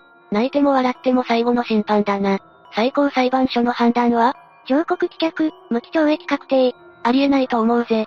判決理由の中で、松戸事件が被害女性の殺害を計画的に実行したとは認められず、殺害対応の悪質性を重く見ることにも限界がある事案であるのに、松戸事件以外の事件の悪質性や危険性、被告人の前科、社会的な性格傾向などを強調して死刑を言い渡した第一審判決は、本件において、死刑の選択をやむを得ないと認めた判断の具体的、説得的な根拠を示したものと言えない、と、述べて、一審判決は妥当ではないとしているわ。市民観点とは違うプロの目にはそう見えるのか？さらに続きで、第一審判決を破棄して無期懲役に処した現判決は、第一審判決の前期判断が合理的ではなく、本件では、被告人を死刑に処すべき具体的、説得的な根拠を見出しがたいと判断したもの返されるのであって、その結論は当審も容認することができる。第二審を支持する理由だな。この最高裁の決定で立山辰巳の無期懲役が決定したわ。しかし、正直な話だが、松戸女子大生殺害事件と世に知られているから、女子大生だけが殺され、現金を奪われ、放火されたと思っていたが、根が深い事件だな。まさに木を見て森を見ずということわざを体現しているわ。松戸の事件だけを見ていて、事件の全体が見えていなかったということだぜ。しかし、市民は報道からでしか事実を知ることができないぜ。そのマスコミの報道はどうだったんだ？そこがこの事件のもう一つの問題よ。被害者は大学に通う一方で、水商売のアルバイトをしていた。そのため、マスコミ各社は、夢は農家夜はキャバ嬢大学生二つの顔とか、彼氏と別れたばかりで殺された美人女子大生。キャバクラ勤めの稼ぎ方、等々の報道をすることになるわ。まるでヒルドラ好きの連中が喜びそうな記事の見出しだな。事件をそっちのけで被害者の生活を晒すことに命かけていそうだな。見出しだけでも事件というより、被害者を赤裸々に言っているだけの、的外れな記事ね。さらに言うと、ある元警察幹部の男が、被害者は全裸で抵抗した形跡もなく、遺体には布団がかけられていた。さらに放火などという作業もしており、男女のもつれによる、顔見知りの犯行である可能性が高い、という見解を示したわ。こういう時によく出てくるな。元刑事とか、元検察官とか。この発言が捜査を混乱させたとも言われているわ。元警察幹部の見解だから、現場の捜査員もそうだと、信じ込んでその線も当たったんだろうな。しかし、蓋を開けてみればなんとやらで、立山辰巳と女子大生の間には全くの面識はなかった。自分勝手で身勝手な男の、単なる行き当たりばったりな犯行だったのよ。素晴らしい刑事の勘だぜ。今のは褒めたんじゃないぞ。わかっているわよ。五つ目、寝屋川夫婦殺害事件。この事件の犯人、渡辺健一はタクシー運転手だったわ。さっき、タクシーに鍵と財布を忘れてしまったために起きてしまったと言っていたが、もしかして、タクシーの忘れ物が事件の発端なのか？そう、誰もが一度は経験する忘れ物が事件の発端なのよ。へえ、怖いな。後に事件を起こす渡辺健一はタクシー運転手だけど、タクシー会社を転々としていて、その都度失業保険を不正受給していたわ。失業保険は失業者が就職活動に専念し、安定した生活を送れるようにもらえる金のことだな。そう、ハローワークに申請すれば支給されるわ。不正受給していたってことは、働いているのに失業中と偽って金をもらっていたのか？そうなるわ、失業保険を受給していたけど普通に働いていたの。それはいつかバレるんじゃないか？この世でまかり通る不正はないぜ。隠密同心が言いそうなセリフみたいだけど、ある日、渡辺は勤務中、一人の男性客をタクシーに乗せることになるわ。仕事仲間と一杯飲んで、帰りにタクシーを使う。飲み帰りのありふれた光景だぜ。そして、マリサのように、渡辺の運転するタクシーに家の鍵と財布を忘れちゃうわ。いちいち忘れ物を出すな。喧嘩売ってんのか？渡辺はすぐに忘れ物に気づくわ。男性客が降りてすぐなら、追いかけて届ければ全てが丸く収まるな。仮に男性客が降りてから時間が経っていても、会社に届ければいい話なんだけど、もしかして届けなかったのか？そうよ。そればかりではなく、男性客の自宅を確認して、どのような家族構成かまで調べるのよ。ちょっと待て、それじゃ、目的は？その目的だったのでしょうね。財布に入っていた身分証明書から住所を特定。鉄筋コンクリート4階建てマンションの一室をマイホームとして購入し、高校生と中学生の息子がいる5人家族ってことまで特定するわ。もちろん、そんなことをする運転手なんてめったにいないよな。けど、渡辺のような無責任な運転手もいるのよ。それだけでは終わらなかったわ。まだ何かするのか？財布の中には当然あると思うあのカード。まさか、クレジットカードを使ったのか？その男性客のクレジットカードを使い、高級時計を数十個も購入すると質屋で換金もしていたわ。客の忘れ物でそんなことをするなんて、プロの運転手のすることじゃないぜ。それから約1年が過ぎるわ。何事もなく時は流れたのか。けど、事件は起きたわ。男性客が渡辺の乗務していたタクシーで財布と家の鍵を落としてから約1年後、ついに事件が起こるのか。この頃の渡辺は大変だったわ。まず、失業保険の不正受給がバレるわ。支給した分返せとか言われていそうだぜ。そう、不正受給分32万円の返還を求められていたの。それはすぐにでも返すべきだぜ。さらに交際していたホステスから、今住んでいるマンションの治安が悪いと言われ、引っ越し費用をねだられ、渡辺は多額のお金を必要としていたのよ。それは今すぐにでもお金が必要に。ま、まさか。察しがいいね、男性客が忘れた鍵を思い出したわ。それは、強盗しようと恐ろしいことを考えたんだな。けど、懸念材料があったのよ。渡辺は鍵を拾った時、男性客の家と家族構成を確認しているって話をしたよねああ、中学生と高校生の子供がいることを確認したな。男3人を相手に強盗を働いても帰り討ちに遭うと考えたわ。そこで、斧を購入するわ。おいおい、それは制圧する気満々だな。そして、渡辺は男性客のマンションに向かうわ。1975年8月23日午前3時頃、この日は嵐の夜だったわ。渡辺は男性客の部屋の前に来て、違和感を覚えるわ。何かあったのか？玄関の表札が違ったの。表札が違うってことは、行く部屋を間違えたのか？そう思った渡辺は部屋の前をうろうろとするわ。それじゃ誰かに見つかれば即通報されちゃうぜ。男性客の財布には身分証もあったから、住所は間違いない。そこで、渡辺は試しに鍵を回してみるのよ。鍵は開いたんだな。そうよ。じゃあなんで表札は違ったんだ？それはね、男性客は数ヶ月前に急な転勤で引っ越していたのよ。しかし、そのマンションは持ち家だよな。だから、男性客は2年間という条件で、知り合いの新婚夫婦に部屋を格安で貸していたわ。じゃあ、住んでいたのはその新婚夫婦ってことか？そうよ。惨劇の予感しかしないぜ。渡辺は今の物色を始めるわ。しかし、いくら音を消しても気配までは消せないぜ。そう、違和感を感じたのか、夫が目を覚ますわ。渡辺は今に出てきた夫を襲い、腰や背中などを斧で切りつけて動けなくしてしまうわ。聞くだけでも大量出血で動けなくなるのは想像できるぜ。そして、次に妻を襲うわ。喉を切りつけた後、お金のありかを聞き出すために足首や指を切り落とすわ。聞くだけで痛くなる凄惨な拷問だぜ。さらに妻を強姦しようとするわ。人面重心のいい手本だぜ。しかし、大量の血で滑り、強姦は諦めるわ。性的ないたずらはしたわ。さらっと言うなだぜ。渡辺は3時間居座った後、持っていた鍵で玄関の鍵を施錠して逃走するわ。それじゃ発覚は遅くなって二人とも助からないじゃないかしかし、妻が最後の力を振り絞るように110番通報するわ。こちら〇〇団地です。人殺しです。助けてください。事件はこれで発覚するわ。通報を受けて、警察官が現場に駆けつけたけど、玄関には鍵がかかっていて入ることができなかったわ。そこで、隣の部屋からベランダを伝って現場に入るわ。二人はどうなったんだ？警察官が現場に駆けつけた時、妻は出血多量ですでに死亡していたわ。渡辺の強行から現場の惨状は言うまでもないと思うけど、妻は金のありかを知りたい渡辺によって指を切り落とされ、残った指は一本だけだったわ。さらに足首も切り落とされていたから、歩くこともできない状態だった。聞くだけで激痛が走るぜ。最後の力を振り絞って110番通報したのか。さらに玄関近くで倒れていたのを発見されているから、外に助けを呼ぼうとしていたと思われているわ。途中で力尽きたのか、言葉も出ないぜ。夫はどうなったんだ？警察官が駆けつけた時、夫にはまだ意識もあったわ。そして、暗くてよくわからないが、男一人に襲われたと証言するわ。しかし、その後に意識不明となり、翌日病院で死亡するわ。最悪な結末だぜ。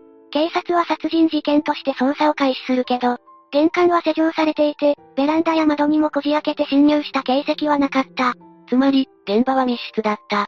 そのため、捜査は難航したわ。警察もさぞかし大変だっただろうな。警察は鍵も調べたわ。そしたら鍵が一本渡辺が持っているから、すぐに足がつくぜ。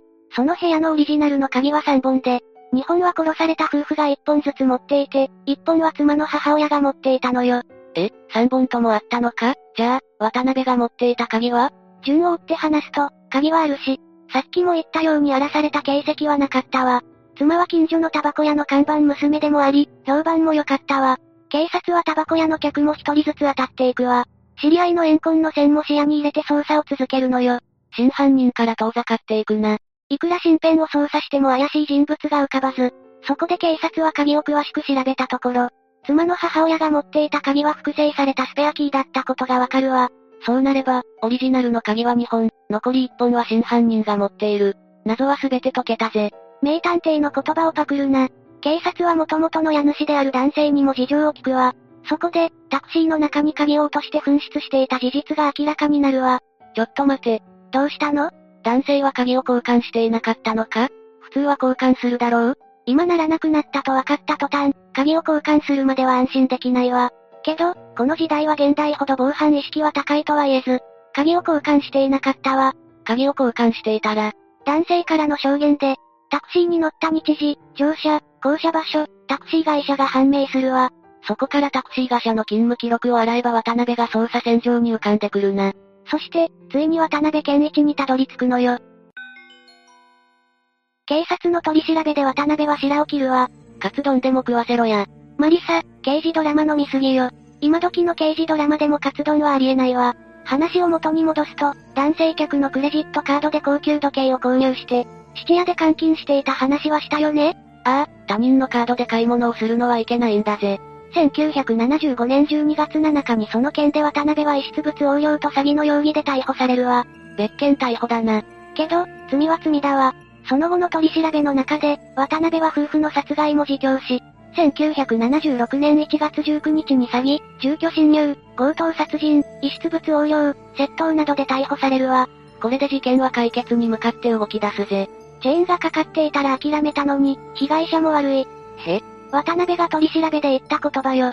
もしかして、事件当日鍵はかけたけど、チェーンはしなかった？だから被害者も悪いっていうのか？開いた口が塞がらないとはこのことだぜ。言うにことを書いて被害者に責任転嫁したのよ。反省する気なしだぜ。渡辺は当時斧を用意していたから、チェーンをかけていても切断可能だったわ。確かに、斧を持っていたら何も言えないな。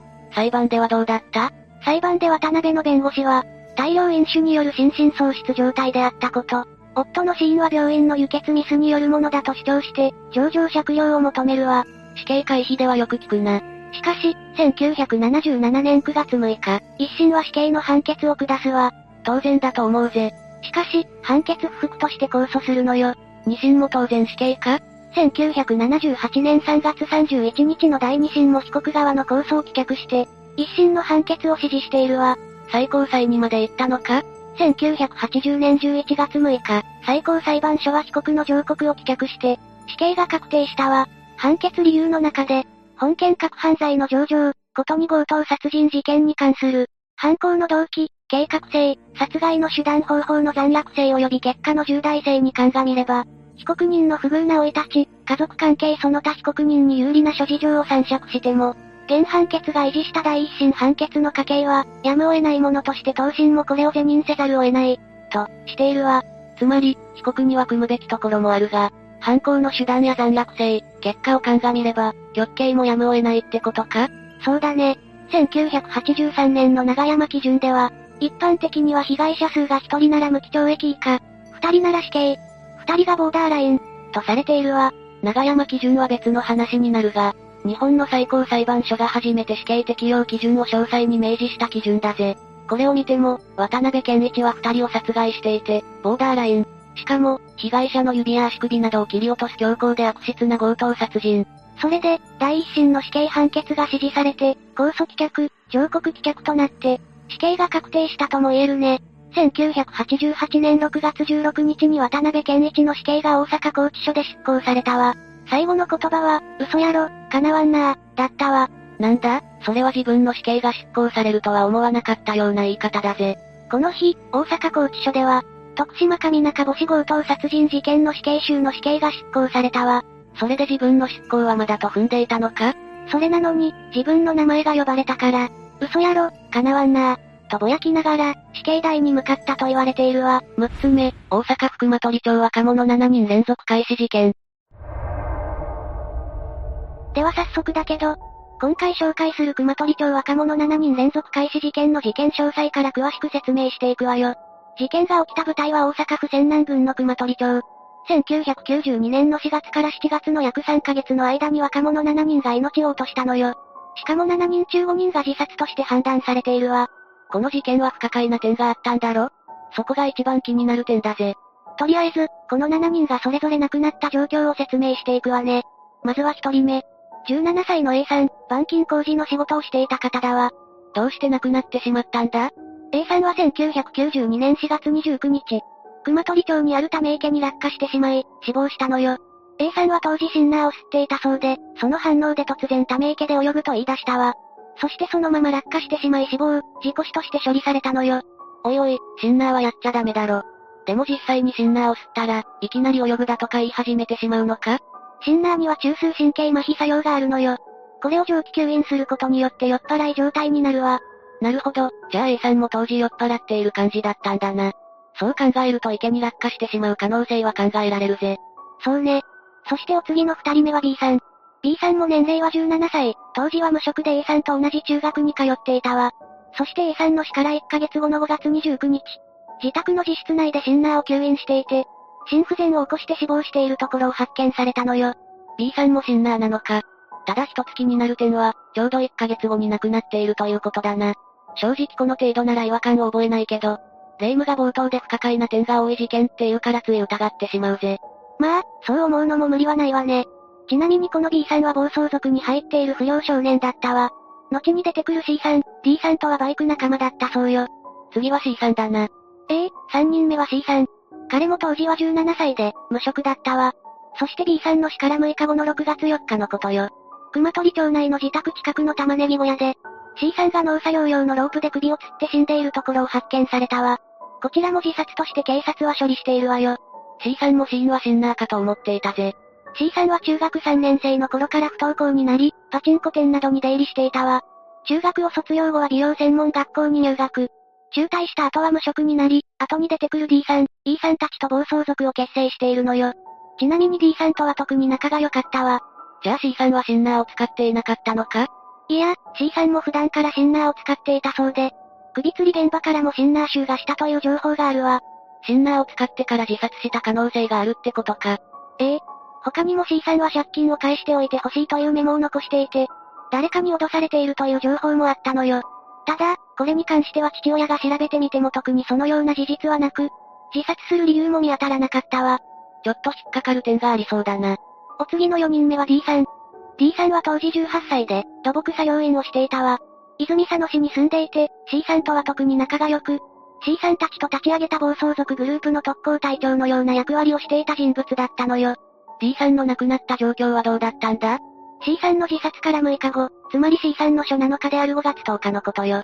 D さんは以前住んでいた熊取町内の家の納屋で首を吊って死亡しているところを発見されたわ。こちらも自殺と警察は判断したのよ。また首吊りか。D さんの彼女は当時妊娠していたそうで、結婚する予定があったのよ。しかも新居も決まっている状態だったわ。おいおい、自ら命を投げてしまう理由が見当たらないぜ。彼女とも結婚する予定でしかも子供を授かったなんて、幸せの真っ只中なはずだろそこがかなり不可解な点だけど、これは後で説明するわね。ちなみに D さんは C さんの葬儀で、なんで診断やと悔しがっていたわ。さらには俺たちはしっかり生きていこうと仲間たちを励ましていたのよ。これは明らかに自殺ではなさそうだぜ。遺体の状況なんだけど、D さんの首についた縄の跡は真横についていたという情報があるわ。さらには生前に、白い車に尾行されていると家族に話していたのよ。でも警察は自殺として処理したんだろ？ええ。まあその話は後にして、お次は5人目の E さんね。E さんは当時18歳だったそうで、旅館の従業員をしていたわ。そして D さんの死から1週間経った6月17日のことよ。E さんが熊取町内の農作業小屋で首を吊っているところを発見されたわ。これも自殺として処理されたのよ。なるほど。E さんはどんな人だったんだ？出身は高知県で、E さんは野球少年で野球の強豪校に進学したんだけど、途中で中退しているわ。中退後に友人を通じて D さんと友達になり、かつては熊取町で D さんの父親が経営する土建屋で、D さんと一緒に働いていたこともあったのよ。この事件が起こった当時は三重県で旅館従業員として働いていたそうだけど、D さんのお葬式に出席するために熊取町に戻ってきていたわ。ちなみに葬式後には、元カノに会いたいと以前交際していた彼女に会いに行ったわ。でもその元カノは別の男性と結婚する予定であることを知り、ショックを受けたみたいね。そうだったんだな。E さんの話は特に不可解な点はなさそうだぜ。おっと、まだ説明し終わってないわよ。元カノが結婚することを知った直後、E さんは友人に、ロープはないかと話していたというわ。そしてその6時間後に、首を吊って死亡しているところを発見されたのよ。遺体の状況なんだけど、なんと両手は後ろ手に縛られている状態だったわ。生前には車に追われている、と友人に話していたこともわかっているのよ。どうして自殺なのに後ろ手に縛られている状態だったんだ？その状況で、警察が自殺として処理するのは疑問が残るぜ。お次は6人目の F さんね。F さんは当時22歳で、地方公務員として働いていたわ。そして、E さんの死から1週間後の6月25日、貝塚市との境界近くの林の中でシャツをロープ代わりにして、首を吊って死んでいるところを発見されたのよ。なんかだんだんと不可解な点を見つけようとしてしまうぜ。ちなみに F さんに関してはおかしな点はなかったのか ?F さんの死は自殺として処理されたんだけど、首を吊っていた栗の木の枝は手の届かない高さだったのよ。現場には踏み台もなかったみたいだし、遺書もなかったわ。なのに自殺として処理か。そして最後の7人目は G さん。G さんは当時19歳の女子大生だったわ。ここに来て初めての女性だな。ええ。そんな G さんだけど、F さんの死から1週間後の7月2日のことよ。住宅地の道路沿いの細い側溝の中で、胸と首をナイフで刺した状態で発見されたわ。こ、これは誰かの手によって命を奪われているだろ。そう考えるのが普通なんだけど、体の下にナイフが落ちていて、ためらい傷があったことから自殺として処理されているわ。ただ、発見当時はまだ意識があったそうで、違う、違うと上ごとのように繰り返していたそうよ。ちなみに G さんはこれまで出てきた A から F さんとの接点はあったのか？それについての情報はないわね。G さんは大阪体育大学の女子大生で、高校まではソフトボールをやっていたわ。そこから大学で陸上競技に転校し、2日前に県大会で自己ベストを更新して喜んでいたとの情報があるわよ。また、1日前にはテレビドラマの録画を頼んでいたそうだし、スーパーで食材の買い出しをしていたところも目撃されているわ。じゃあ自殺する理由は一体何だったんだ？さらには生前に車に追われていると友人に話していたのよ。これまで出てきた7人全員の死に不可解な点があるように感じるぜ。事故だとか自殺だとか、警察は本当にその形で処理してよかったのか？確かにどの話を聞いても不可解な点が多く存在するわね。マリサも気になっているだろうから、ここからはそれぞれの不可解な点を詳しく説明していくわよ。よろしく頼むぜ。まずは一つは、これまで事故や自殺が起きた日にちを説明してきたけど、これをカレンダーで確認してみるとおかしな点が見つかったわ。それは自殺が起きたのは決まって水曜か木曜日のどちらかだったということよ。そ、それには気がつかなかったぜ。どうして水曜か木曜のどちらかで自殺をしたんだ？それに関しては未だ謎の部分ね。しかも一週間おきに死者が出ているわ。警察はこのことに関して何も思わなかったのか？仲間が亡くなったことが虚脱感につながり、自殺が連鎖したのではないか？警察はこう指摘したわよ。そんなことが起こりうるのかちょっと疑問に感じるぜ。他にも多くの不可解な点があるわよ。最初に亡くなった二人、そして自殺した5人の亡くなった現場なんだけど、7人全員が半径 1.2km 以内で見つかっているというのもおかしな点ね。ただの偶然だと思うかもしれないが、それにしても 1.2km 以内で短期間に7人が死亡するのはやけに妙に感じるぜ。他にも D さん、E さん、G さんに関しては生前に車に追われていると話していたわね。これに関しても一体誰に追われていたのか、が気になる点だし、そもそも自殺する理由が見当たらないのもおかしいわよ。間違いないぜ。D さんの縄の跡が真横だったり、E さんに関しては自殺なのに後ろ手に縛られていたし。あと気になったのは G さんのケース。これは考えすぎかもしれないが、女子大生だった G さんがわざわざ外で胸を刺して自殺するのもおかしくないか？しかも自殺する人が違う、違う、こんなこと言うか？そこも不可解な点ね。このようにおかしな点はいくつも見つかるんだけど、結果的にこの事件は最初の2つがシンナーによる事故。そこからの5件は自殺として警察は処理したのよ。警察がそう処理してしまった以上は何も言うことができないけど、何かしらの噂や憶測は飛び交うものだろ？車に追われているなんて、この話に出てきていない人物がまだいそうだぜ。じゃあここからはこの事件の本当の犯人は一体誰なのか。数々の噂が飛び交っているからそれについて詳しく説明していくわよ。まず一つ目の説は原発関係説。熊取町には京都大学複合原子力科学研究所があり、中には原子炉実験所があったわ。この原子炉実験所と今回の事件がどう繋がるんだ？事件が起きたのは1992年。ちょうどその年にはこの原子炉実験所の危険性、廃止が議論されていたのよ。だからこの事件は、反原発派に対しての脅しだったのではないかというものね。反原発派を黙らせるために、7人もの若者を殺して圧力をかけたということか？まあそうなるんだけど、ただ本当に圧力をかけるなら若者ではなく、反対派のリーダー的存在を狙うのでは？という意見もあるみたいよ。確かに私もそう思うぜ。そして二つ目の説は警察と暴力団の共謀説。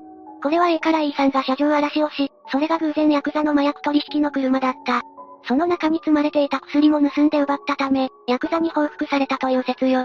そして警察とヤクザは色々と繋がりがあり、結果的に事故や自殺として処理されたというわけね。いやでも、それがもし本当だとしたら G さんはどうなるんだ？ああ、わかったぜ。全く関係がないのに共犯だと疑われて刺されてしまったから、違う、違うと口にしたのか？そう考えると、この説は信憑性が出てくるわね。まあもしそうなると、車に追われているというのも理解できるな。そして三つ目の説は暴力団関係説。これは亡くなった少年たちが、地元暴力団の組長の娘をレイプしたため、その報復のために殺害されたというものね。確かに素行の悪い人たちだったというのはなんとなくイメージができたし、これだと車に追われているというのも理解できるぜ。それに全く関係のないじいさんの、違う、違うという言葉も納得がいくな。やっぱり不可解な点が残されている事件は、そういった裏の組織が関わっているという説が有力になるわね。そして最後は、この一連の事件で警察が結論にした自殺の連鎖説というものね。でも、本当に自殺が連鎖してしまうようなことが起きたりするのか？自殺報道によって自殺が増える現象のことを通称ウェルテル効果というわ。米国の社会学者が1974年に報道の自殺率に対する影響を証明し、これをウェルテル効果と呼んだのよ。B さんと C さんはバイク仲間、B さんが亡くなったショックで C さんが自殺。それを聞いた D さんが自殺、D さんの友人であった E さんが自殺。まあもしこの説が真実だとしたらこうなるわね。でもそうなるとなぜ E さんが後ろ手に縛られていたのかが疑問に感じないか？正直少なくとも5人全員が自殺したとか考えがたいぜ。7つ目、久留米看護師連続保険金殺人事件。まずは今回の事件の経緯について説明していくわよ。今回紹介する事件は久留米看護師連続保険金殺人事件。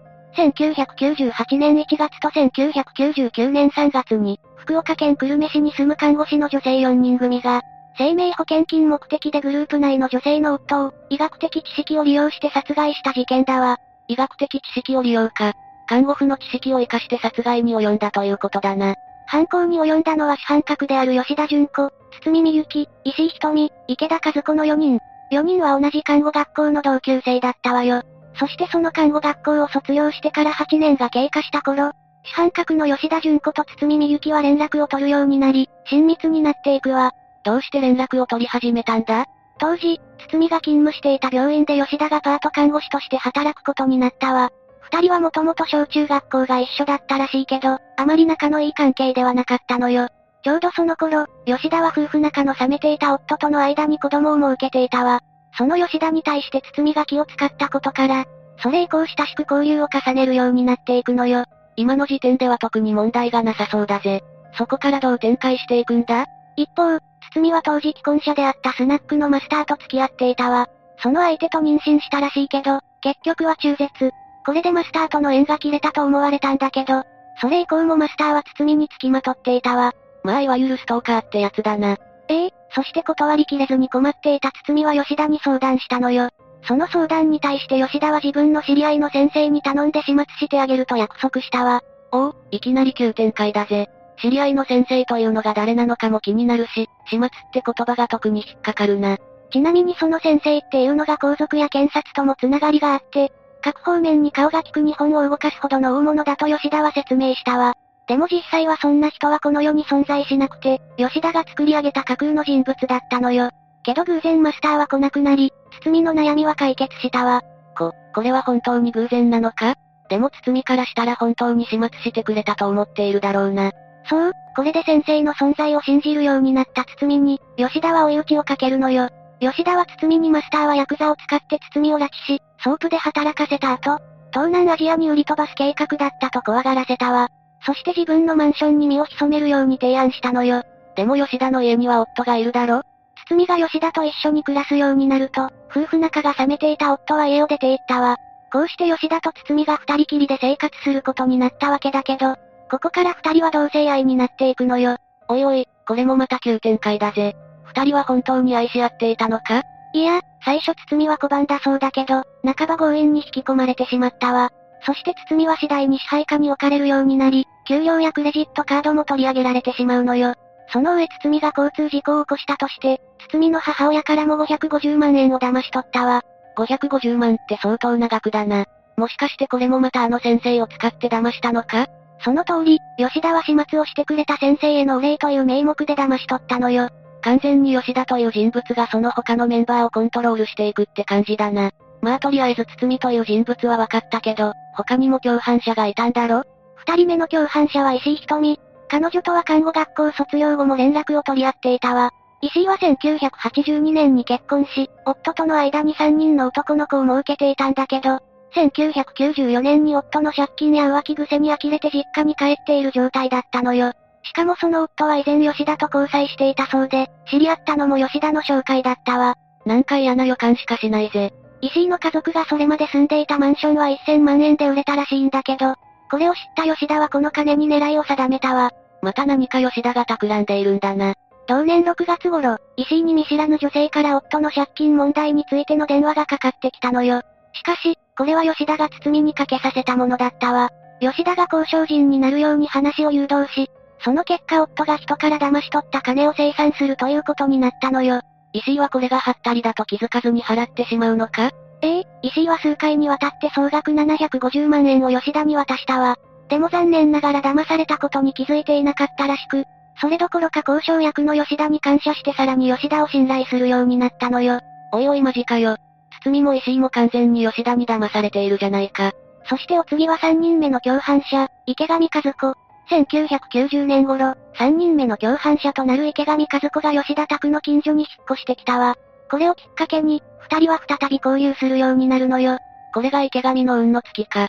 そうね。内向的で友人もいない池上だったけど、不思議と吉田にだけは何でも話せるとして、大切な親友と思っていたのよ。しかし吉田の方はそれほどでもなく、どちらかといえば内心嫌っていたわ。それはどうしてだ？かつて吉田は池上と同じ病院で勤務していたことがあるのよ。1996年2月、吉田はその勤務先の看護師 A 子という人物が、池上に損害賠償請求をするつもりでいる、という作り話を信じ込ませたわ。これも計画のうちの一つってことか。ええちなみに吉田の話はこうだったわ。A は、池上が言った悪口のせいで破談となり、やむなく別の男と結婚する。ここまでは事実で、実際に池上は当時、A 子をいじめていたのよ。ここから吉田は、話を膨らませていくわ。結婚した男はひどい DV 男で、日常的な暴力により彼女は障害児を出産。今では悲惨な生活を送っている。そして全ての不幸の原因は池上にある。というものよ。とんだ大嘘だぜ。これにも池上は騙されてしまうのか？吉田は、相手方の交渉人の役を石井人火にさせ、池上と電話で話させるなどして、話に信憑性を持たせたのよ。こうして少しずつ話を合わせた結果、池上はすっかり信じてしまうわ。そして池上は父親に借りた1100万円を吉田に渡したのよ。い、1100万？とんでもない大金だぜ。その後も、吉田は様々な理由をつけ、池上から1年間で合計2800万円もの大金を騙し取っているわ。そんな中、池上の夫は妻の異変に気づいて家計を管理するようになったり、吉田と口論するなど、吉田にとって邪魔な存在になっていたのよ。なるほど、ここから夫の殺害計画が始まるんだな。ええここからは一連の犯行について詳しく説明していくわよ。1998年のある日、吉田は池上の夫を殺害して、保険金を奪うということを思いつくわ。池上の夫は愛妻家だったらしいけど女性に人気のあるタイプで、池上は浮気の心配をして吉田に相談していたのよ。これを吉田は見逃さなかったわ。わかったぜ。夫が浮気していると嘘をつくんだな。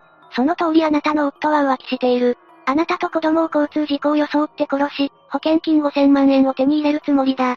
その5000万円は、愛人との生活費になる。そう言って吉田は池上に嘘を吹き込んだのよ。でもさすがにこれは信じないんじゃないか？だから吉田はある日、池上の車に睡眠薬を仕込んだのよ。それを偶然見つけたふりをしてこれを使って家族を殺すつもりだと言い、話に信憑性を持たせたわ。さらには身を守るためには夫を殺すしかない。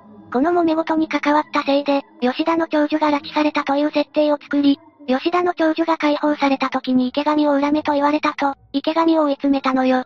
ここまで嘘を吹き込まれると、池上は責任を感じて夫を殺害するしかないと思ってくるだろうな。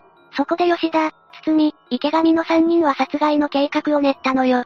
最初の計画はカリウムを1ヶ月間にわたり多量摂取させて、急性心不全を起こさせるという作戦だったわ。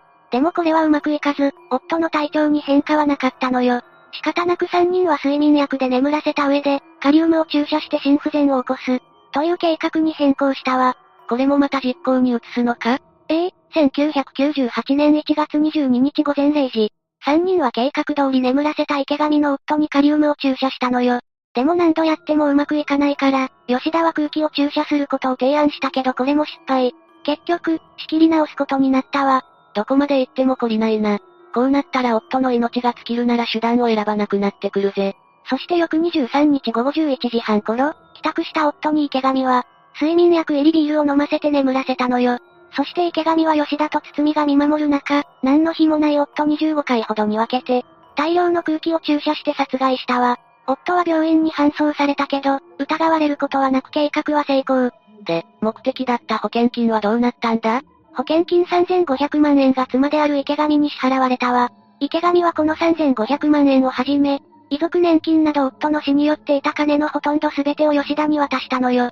結果的に吉田は総額1億1000万円以上を池上から奪ったの。1億以上もお金を騙し取ったっていうのか。しかもこれだけでは終わらなかったわ。次に標的になったのは石井瞳の夫。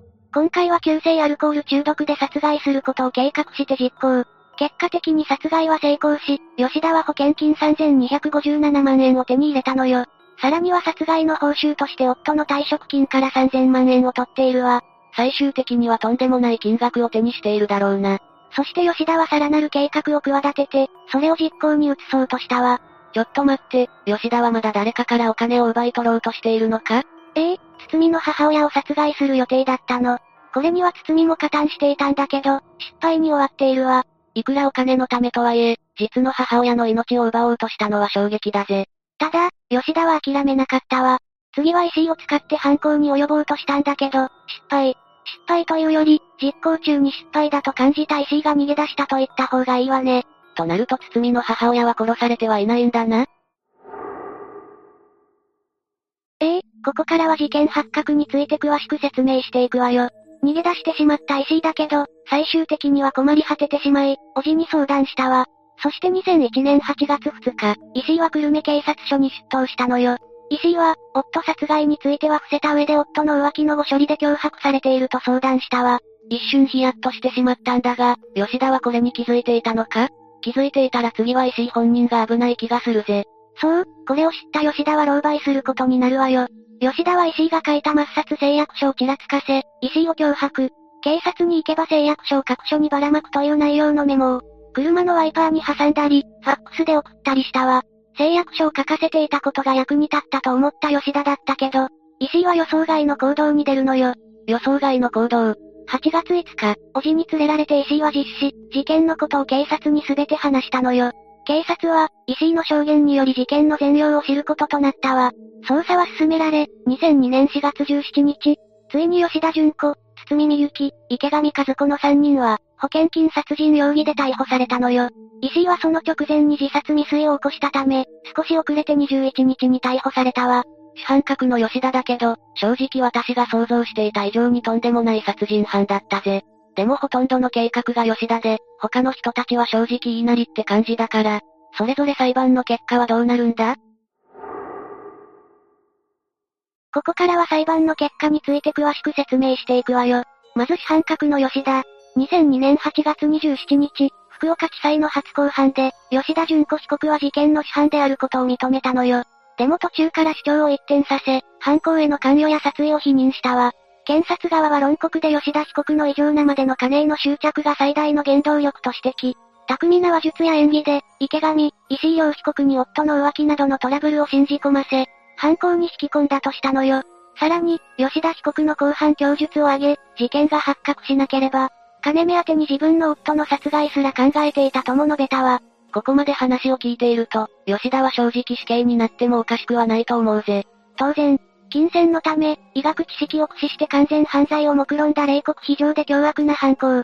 共犯者を虚言で巧みに操り、殺人行為に駆り立てた手口は演出かつ、非人間的で、借用の余地はないとして、休刑通り死刑を言い渡したわ。後の3人の判決はどうだったんだ？次は堤みゆき。初公判で堤みゆき被告は、心の整理ができていないと罪状認否を誘保。そして、吉田被告に騙されたと主張したのよ。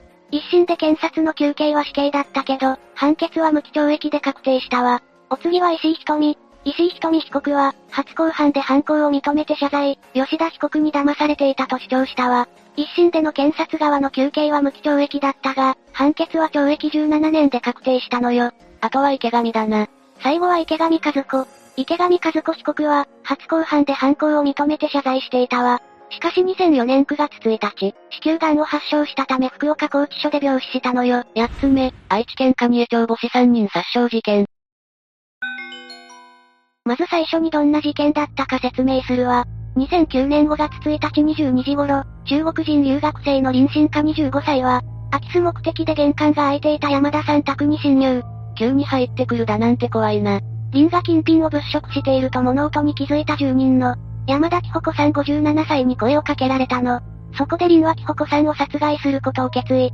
持っていたモンキーレンチで紀穂子さんの頭を殴り始めたわ。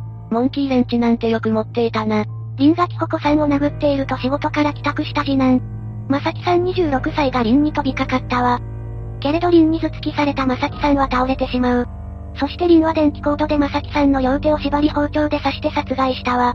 残酷すぎるぜ。山田さん宅の飼い猫も殺害したわ。その後、三男の勲さん25歳も帰宅したんだけど、林は勲さんを背後から遅い包丁で刺したわ。そして勲さんの両手を電気コードで縛り目隠しをしたの。勲さんびっくりしただろうな。そして朝になり正木さんの上司は、正木さんが来ないことを不審に感じ愛知県警に通報。警察が到着すると勲さんが飛び出てきて助けを求めたわ。警察が中を捜査すると犯人の林も発見するの。ところが警察は林を住人だと勘違いし逃がしてしまったわ。その後、林が逮捕されるまで3年半の年月がかかったの。逮捕まで3年半もかかったのか。林の生い立ちなども気になるぜ。1983年7月28日、林は気象庁に勤める両親の元で生まれたわ。裕福な家庭で一人っ子だった林は大切に育てられたの。両親ともにエリートだったんだな。ええそうよ。その上林は、読書好きで穏やかな性格だったの。両親は、将来のためにと林にスパルタ教育を受けさせたわ。すると林の成績は常にトップ。勉強の会もあって長命門校に合格するんだ。林もエリートだったのか。そうよ。林は、国際舞台で活躍したいと思い続けていたの。その時に林は日本が世界第2位の経済大国であることを知る。林は小さい国である日本が富を生み出していることに感心したわ。それに日本のアニメや漫画も大好きだったの。かなりの親日家だったんだな。そうよ。高校卒業時には地元の大学に合格したの。それに将来を誓い合っていた恋人もいたわ。超順風満帆だぜ。でも林は日本への憧れを断ち切れず留学の道を選んだわ。そうだったのか。両親も日本で最先端の技術を学べばいいと後押ししてくれたの。日本への留学費用も両親が貯金から出してくれたわ。うわぁ、そんな優しい両親の期待を林は裏切ってしまったのか。林は期待を胸に京都にある寮付きの日本語学校に2004年3月に入学。日本語を全く話せなかった林はかなり苦労したの。それでも林は必死に猛勉強したわ。日本がよほど好きだったんだな。ちなみに日本に来て最初に買ったのは工事園よ。自称買ったのか。すごいぜ。でも中国から持参した金額は32万円なのに対し学費は30万円だったわ。思った以上に高いな。両親に援助してもらうことはできなかったのか？林は日本の留学資金を払ってくれた両親には迷惑をかけたくなかったそうよ。林は日本語が不自由の中、バイトを始めるの。しかしバイト代が入るのは4月末だった。1ヶ月を残りの2万円で過ごすのはきついな。林は上をしのぐためにコンビニのゴミ箱に捨てられた。賞味期限切れの弁当を漁って食べたわ。そんな日々が続いたある日、誘惑に負けた林はスーパーのおにぎりを万引きしてしまったの。ついに犯罪に手を染めてしまったんだな。林は店員に見つかり警察に逮捕されたわ。林も両親に頭を下げてお金を借りていれば窃盗する必要もなかったぜ。林が逮捕されてから日本語学校の先生たちは急に冷たくなり友人たちも離れていったの。なぜなら日本語学校に入学してから2回も万引きで逮捕されたからね。そりゃあ冷たくされるのも無理ないぜ。林は寂しさを埋めるようにバイトと勉強の日々を送ったわ。すると努力が実り国立静岡大学に合格するの。日本語が話せない状態で来日した1年後のことよ。こんな短期間で国立大学に合格するだなんて天才だな。ところが入学できなかったの。え、万引きが原因か？違うわ。入学するためには高校卒業時の成績表が必要だったの。林は中国にいる父親に頼んで手続きを行ってもらったわ。だけれど期限には間に合わなかった。残念だったな。その後、パソコンの専門学校に1年間通いながら受験勉強を続けたわ。すると今度は国立三重大学に合格する。また国立大学に合格したんだな。今度は入学できたのか？ええ無事入学したわ。入学すると林は休む暇もなくバイトをし続けた。でもバイトを掛け持ちしていた上、学業もしていたから体は悲鳴を上げたの。リンは2年生の時に疲労で倒れたわ。過酷な生活をしていたんだな。リンはバイトにも学校にも行けなくなったわ。すると学費も家賃も払えなくなり途方に暮れたの。誰か頼る人はいなかったのか？バイト先のコンビニ店長に貸してもらったそうよ。でも両親には頼りたくないというプライドもあったの。ここで素直に両親に伝えておけばよかったんだぜ。リンは再び万引きをするようになっていったわ。この頃には歯止めが効かず何でも万引きするようになっていったの。2008年12月31日、大学3年生になったリンは高級食材を万引きしたわ。三重県警に逮捕され罰金刑になったの。せっかく大学に入学したのに逮捕されてしまったんだな。罰金刑になって万引きをやめようとは思わなかったのか？思わなかったみたいよ。リンが言うにはこの時は感覚が麻痺していたそうよ。2009年2月8日にはセーラー服のコスチュームを万引きして逮捕されたわ。もう食材以外も万引きするようになってたんだな。この時、検察庁で、20万円の罰金を支払えないと労役上に留置しますとリンは言われるわ。リンは、この時に両親の顔が浮かんだの。何としてでも罰金を払わなければ退学になる。退学になると両親を悲しませてしまうと強く思ったそうよ。万引きの方が悲しむと思うぜ。そうよね。罰金を何としてでも払わなければとリンは考えたわ。そこで思いついたのが名古屋で通行人を襲い金を奪うという計画よ。恐ろしい計画だぜ。そして被害者に追われた時は武器で脅して殴ろうと考えたわ。リンは、モンキーレンチとクラフトナイフをカバンに入れたの。強盗ではなくバイトして稼ごうとかは思わなかったんだな。思わなかったみたいね。リンはパーカーにマスクをつけて顔を隠したの。この状態で2009年5月1日に名古屋駅周辺で標的を探したわ。ちなみに、山田さん一家が襲われた日よ。山田さん一家もこんな目に遭うとは思ってもいなかっただろうな。そうね。あまりにも急な出来事だもの。名古屋駅周辺でリンは標的を探したけれど見つからなかったわ。リンは犯行を一旦は断念するの。ここでリンが本当に断念していたらどんなに良かったか。リンは諦めて帰りの急行列車に乗り込んだわ。すると近くに弱そうな乗客の女性がいたの。リンは、その女性を狙おうと決心する。その列車に乗っていたらと思うとゾッとするぜ。リンが狙おうとしていた女性は途中で降りたわ。リンは女性の後を追ったの。しかし女性は駅を降りてすぐ車に乗り込み見失ってしまった。怖い話だな。女性が降りた場所こそが事件が発生した愛知県蟹江町よ。なるほどな。リンは蟹江駅付近で新たな標的を探したが見つからなかった。リンは作戦を変更し空き巣に入ることにしたわ。こうして山田さん一家が狙われたんだな。リンは、蟹江駅付近を歩き空き巣に入る家を探す。時刻は22時前になっていたわ。その時、偶然通りかかった山田さん家の玄関に猫が入っていくのを見かけるの。よく見ると玄関のドアが少し開いている。山田さん宅は鍵を閉めていなかったんだな。それには理由があるわ。殺害されたキホコさんは飼い猫の帰りを待っていたのよ。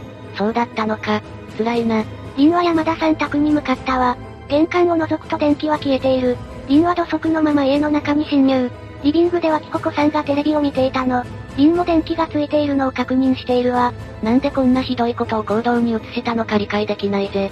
リンはまず電気がついていない和室に侵入し、そして和室にあった衣服のポケットの中に金品がないかを確認していったの。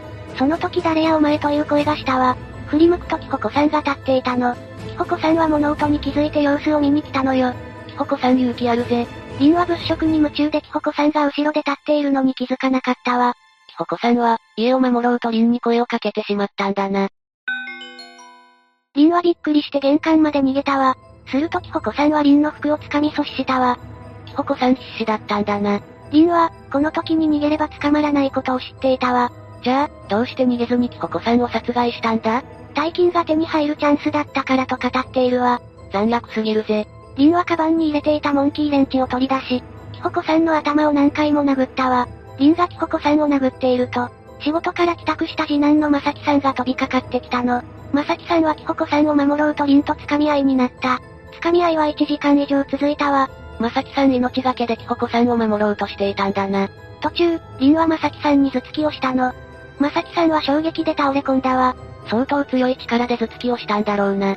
リンはまさきさんが倒れ込むとすぐに電気コードでまさきさんの両手を縛ったわ。まさきさんにとって恐怖の時間だな。そんな時に息子を助けたい一心でキホコさんが誰かと声を出したわ。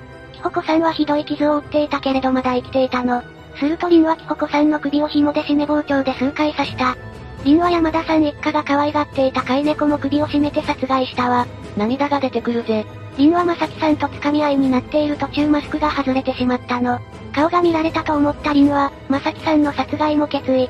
台所にあった刃渡り17センチ上の包丁で正樹さんの背中を複数回刺したわ。正樹さんの傷は肺にまで達していたの。正樹さん痛かっただろうな。残酷すぎるぜ。凛は、キホコさんと正樹さんを殺害した後は証拠を消すのに必死になったわ。結婚や自身の足跡を必死に拭いていたの。さらに服についた血を取るために洗濯までしていたのよ。よく洗濯をする余裕があったな。それだけじゃないわ。キホコさんが息子のために作っていた夕食も食べていたのよ。ええ、信じられないな。日付は変わり5月2日の深夜2時25分頃、同僚との飲み会に参加していた三男の勲さんが帰宅したわ。凛にとっては想定外の出来事だったわ。凛は何も知らず玄関に座ってブーツを脱いでいる勲さんに襲いかかった。そして背後から首を中心に持っていたクラフトナイフで複数回刺したの。うわ、勲さん怖かったと思うぜ。勲さんは振り向いて凛を押さえつけようと掴み合いになったわ。途中、勲さんは凛が持っているクラフトナイフを奪い足を刺すことに成功したの。勲さんは足を怪我して抵抗しなくなった凛に対し出て行けと言ったの。すると林は自身が怪我している血を拭き取りたいと思ったのか。無理だ、出血した血が止まるまで時間がかかると言ったわ。凛はなかなか出ていかなかったんだな。他にも着替える時間がある。出ていくのは証拠をすべて消してからだとも言ったの。その間に凛に刺されていた勲さんは、意識を失いかけ横たわったわ。勲さんは、頭部の下を刺され傷口は頸椎にまで達していたの。少しでもずれていたら確実に亡くなっていたわ。こんな致命傷を負わされた状態で凛と戦っていたんだな。凛は動けなくなった勲さんの両手を電気コードで縛った。頭にはパーカーをかぶせガムテープでぐるぐる巻きにして目隠しをしたわ。凛は勲さんだけ殺さなかったのか？凛は勲さんには顔を見られていないことと命乞いされたから殺さなかったと言ったわ。しかし本当に理由は近辺の場所を勲さんから聞き出すためよ。その証拠に凛は抵抗できなくなった状態の勲さんに、金はどこかと聞き続けていたの。勲さんはうちには金がないと答えたけれど凛は必死に探したわ。そして現金20万円と殺害された正樹さんが、婚約者からプレゼントされた腕時計を奪ったの。正樹さんにとって大事なものをこんな形で奪うなんて許せないぜ。勲さんはキココさんと正樹さんが殺害されたことを知っていたのか？ええ、知ってたわ。凛に家に侵入したら女キホコさんに見つかった。揉み合っていると男正樹さんが入ってきたごめん。と言われ察したそうよ。こんな形で家族を亡くすなんて苦しいよな。山田さん一家が襲われてから時間は経ち早朝になった。早朝にキホコさんの知人女性が来て玄関のインターフォンを鳴らしたわ。イサオさんは助けを呼ぶチャンスだと思ったわ。身動きが取れない状態で必死に応対しようとしたの。するとリンは、まだ家の中にいてイサオさんの動きを静止したわ。女性は帰ってしまいイサオさんは再び意識を失ってしまう。イサオさん意識を失ってしまったのか。その頃、殺害された正樹さんの同僚であり婚約者の女性は心配していたわ。婚約者は出勤してこない正樹さんの携帯に連絡したけれど繋がらなかった。気づけば昼近くになっていたわ。正樹さんの会社は愛知県警に通報したの。正樹さんの婚約者が気づいていなかったら勲さんも亡くなっていたかもしれないな。その通りよ。5月2日12時20分頃、正樹さんの上司と愛知県警は山田さん宅を訪ねたわ。警察は外から声をかけたの。すると警察の声で勲さんが意識を取り戻したわ。勲さんが拘束され負傷しながらも必死になって玄関の外に出てきたの。勲さんは意識が朦朧とした状態で、強盗です助けてください。中で二人死んでいます犯人は逃げましたと言ったの。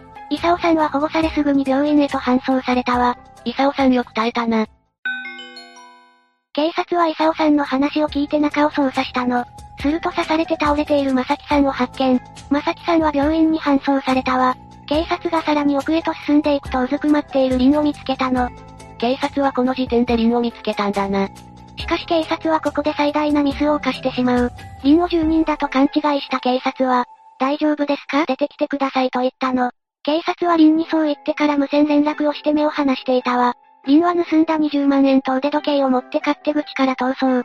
リンは10時間以上も山田さん宅に滞在していたの。警察のミスは信じられないぜ。それだけじゃないわ。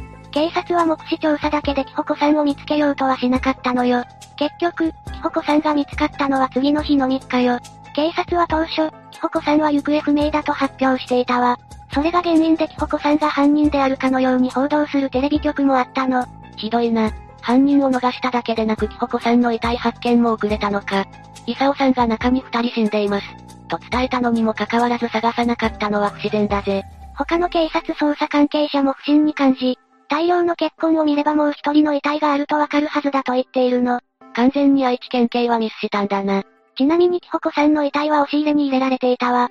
キホコさんのそばには飼い猫の遺体もあったの。辛いな。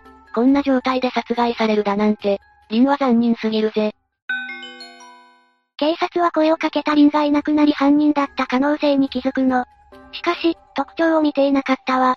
さらに現場近くで待機していた警察にもリンの特徴が伝えられていなかったの。リンは堂々と警察の近くを通り抜け見えに帰ったわ。警察何やっているんだよ。警察はここでようやく犯人を取り逃がしたことに気づくの。愛知県警は、犯人を取り逃がしたことを隠蔽しようとしたわ。だから判明しているのは黒っぽい服装の男とだけ発表。さらに現場に土足痕は見つからなかったと言ったの。土足痕は再検証で発見されているわ。うわぁ、ひどい話だぜ。それだけじゃないわ。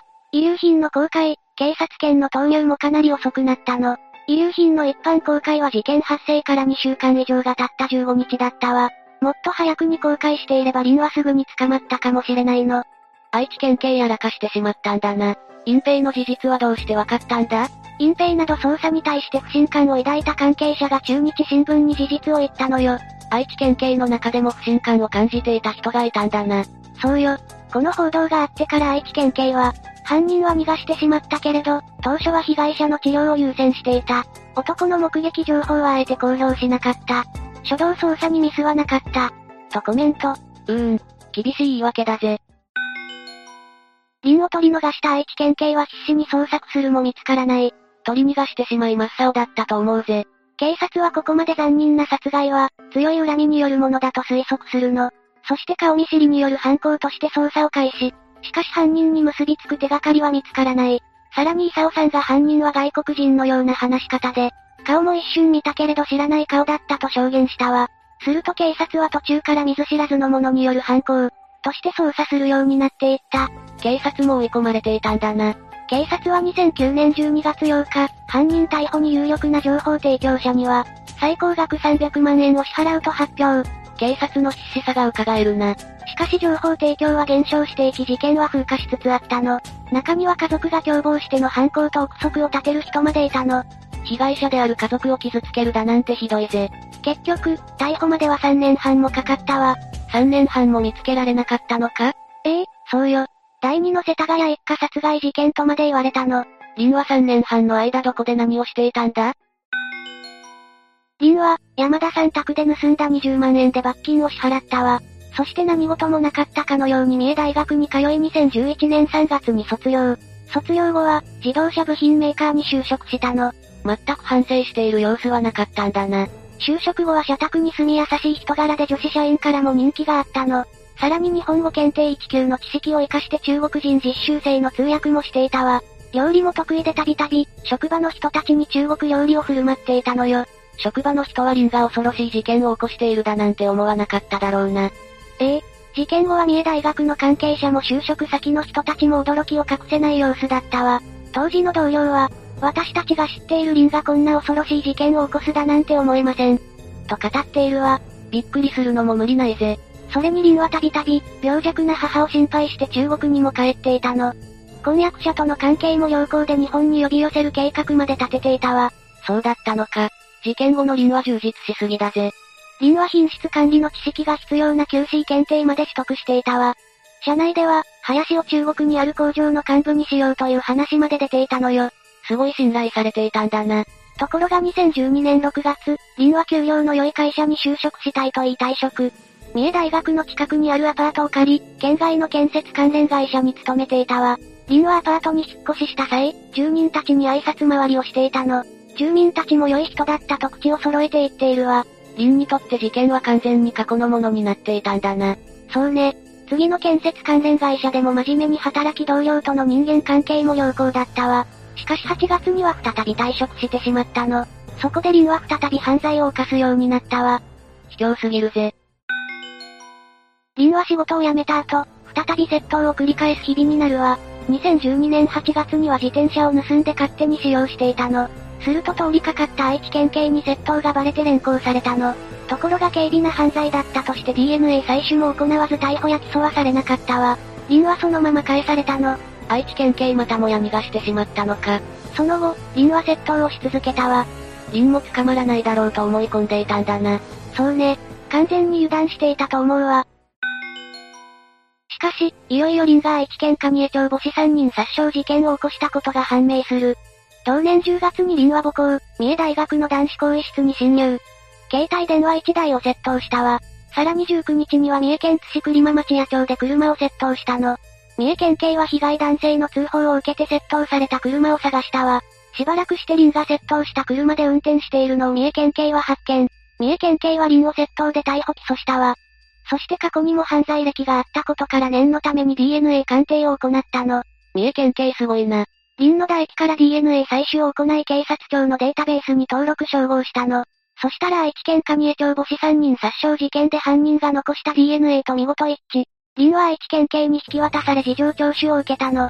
事件について問いただされるとリンは間違いありませんと認め逮捕されたわ。三重県警が DNA 採取を行っていなかったら事件は迷宮入りしたかもしれないな。リンは起訴され2015年2月20日に死刑を言い渡されたわ。ところがリンは判決を不服として控訴したわ。あんだけ残忍な殺害をしているのに逃げようとしたんだな。裁判にはリンの両親も出廷し被害者に謝罪したわ。両親はまさかこんな事態になるだなんて予想もしていなかったそうよ。リンの本来の目的は日本で最先端の技術を学ぶことだったもんな。リンは死刑判決を受けた後、首を吊ったり鉛筆削りで動脈を切ったり、自殺未遂を繰り返しているわ。被告人質問では、被害者の方父母申し訳ない気持ちいっぱい、と語っているの。裁判は最高裁まで争われ2018年10月3日に死刑が正式に確定したわ。死刑が確定しても木穂子さんや正樹さんは帰ってこないぜ。本当にそうね。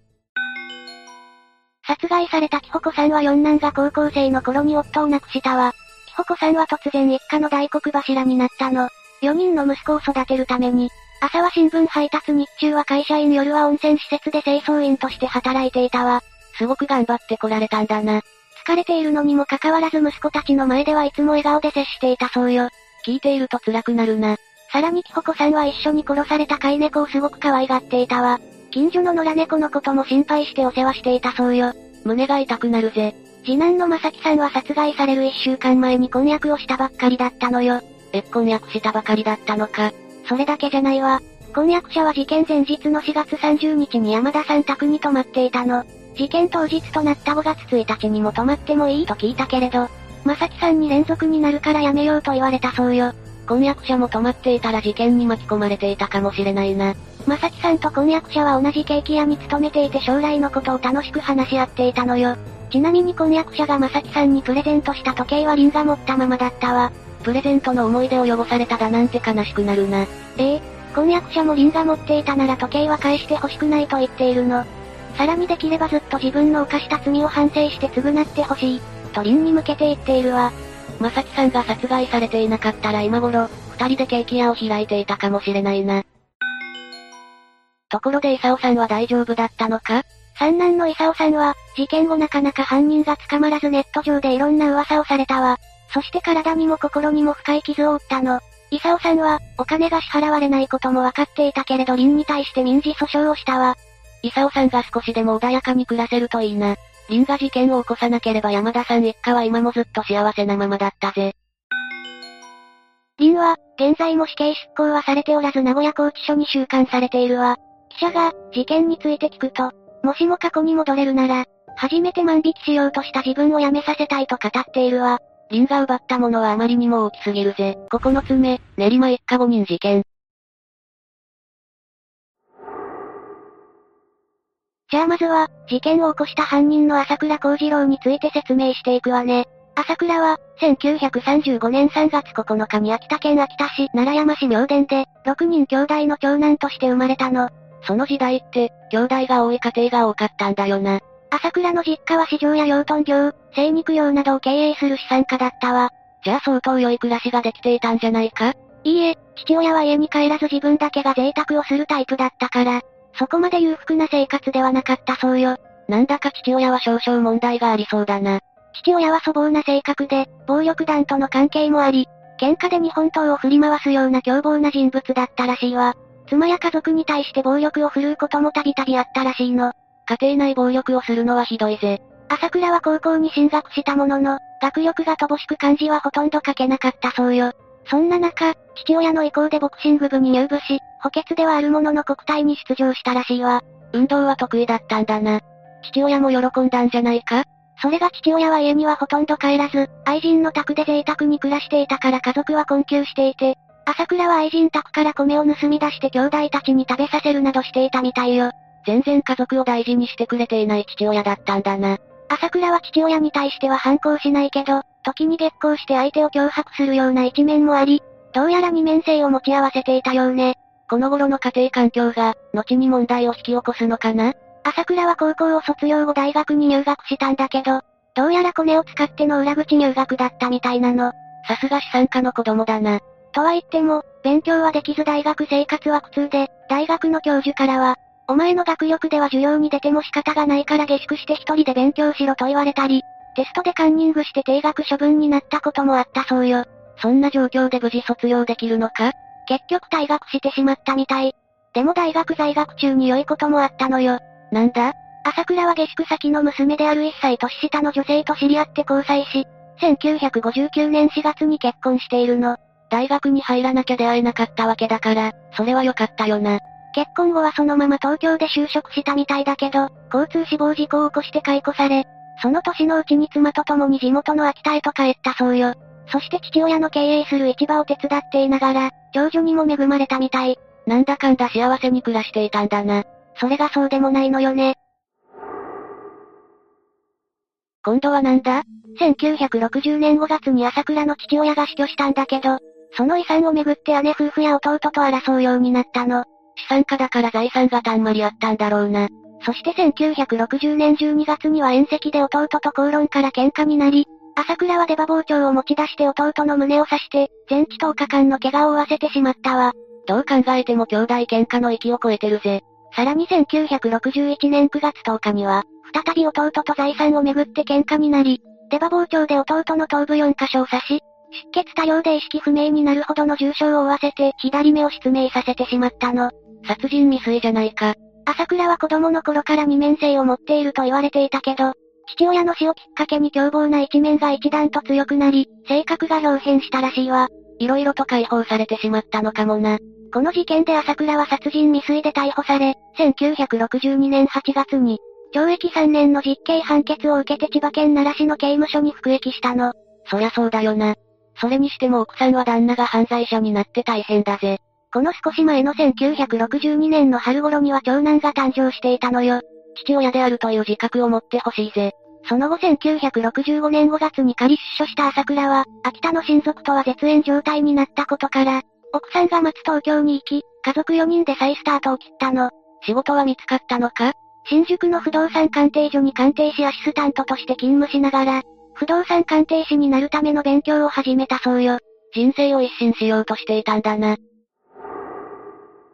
1971年10月、朝倉は念願の不動産鑑定士試験に合格し、1976年8月には自宅を事務所として不動産鑑定事務所を設立したの。すごいじゃないか。忙しく苦労は多いながらも、仕事は順調だったみたい。でも、1982年頃になると不動産鑑定料は苦労の割に収入が少ないとか、年を取り病気になれば仕事ができなくなると仕事に対する不安を抱いたようなの。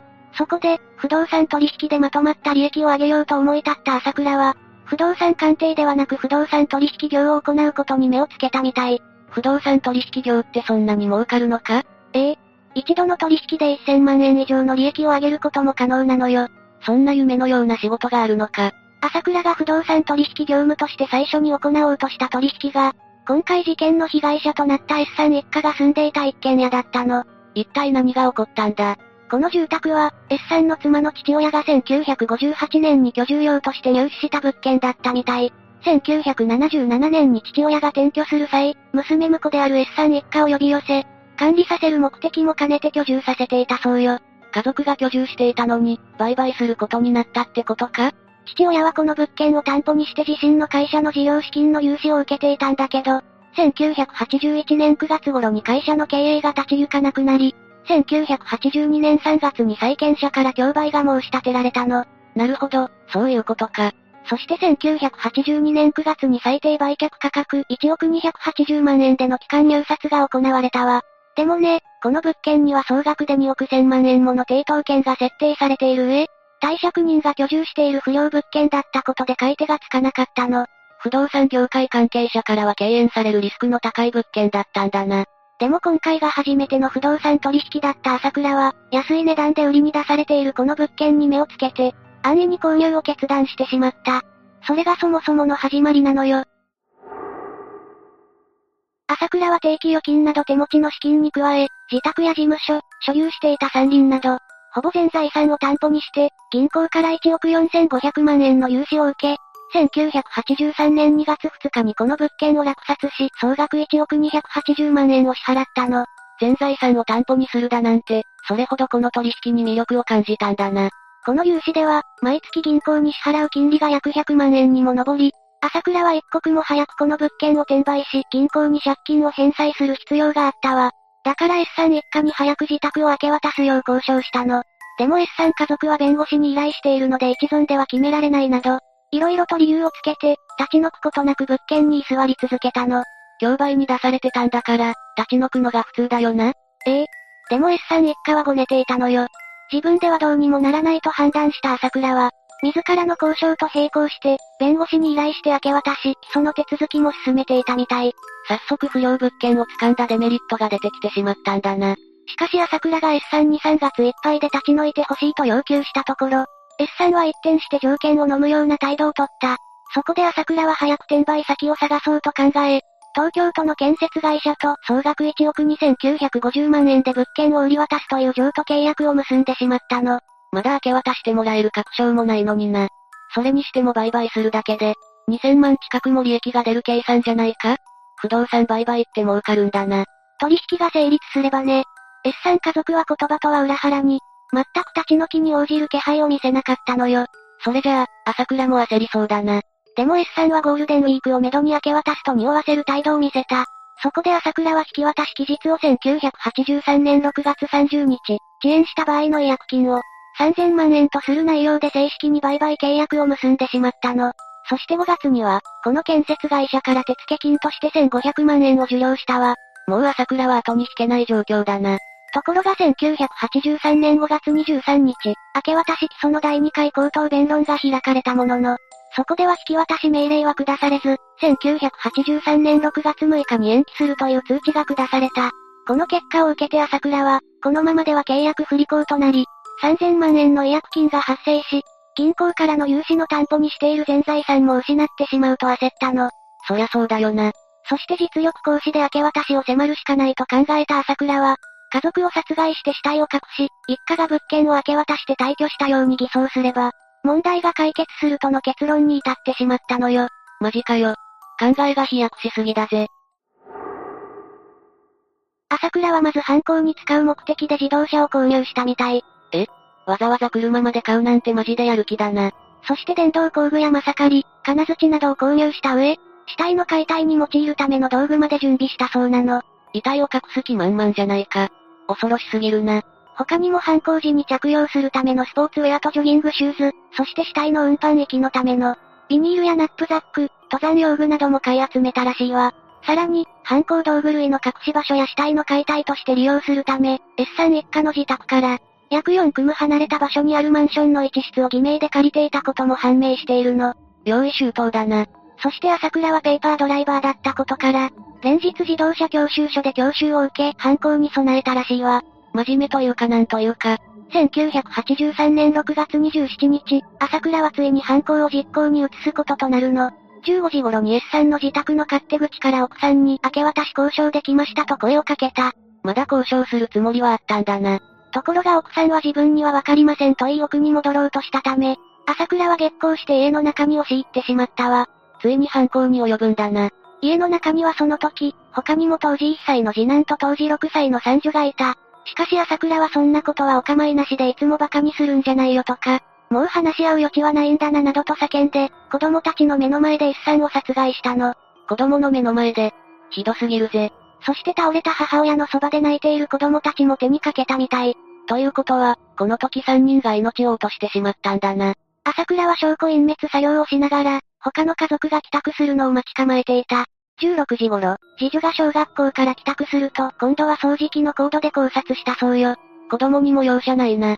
さらに21時30分頃 S さんが帰宅すると、朝倉は立ち退き交渉に来たと告げ、今の長椅子に向かい合って座り、約30分間にわたって立ち退きに応じないことへの怒りをまくし立てた。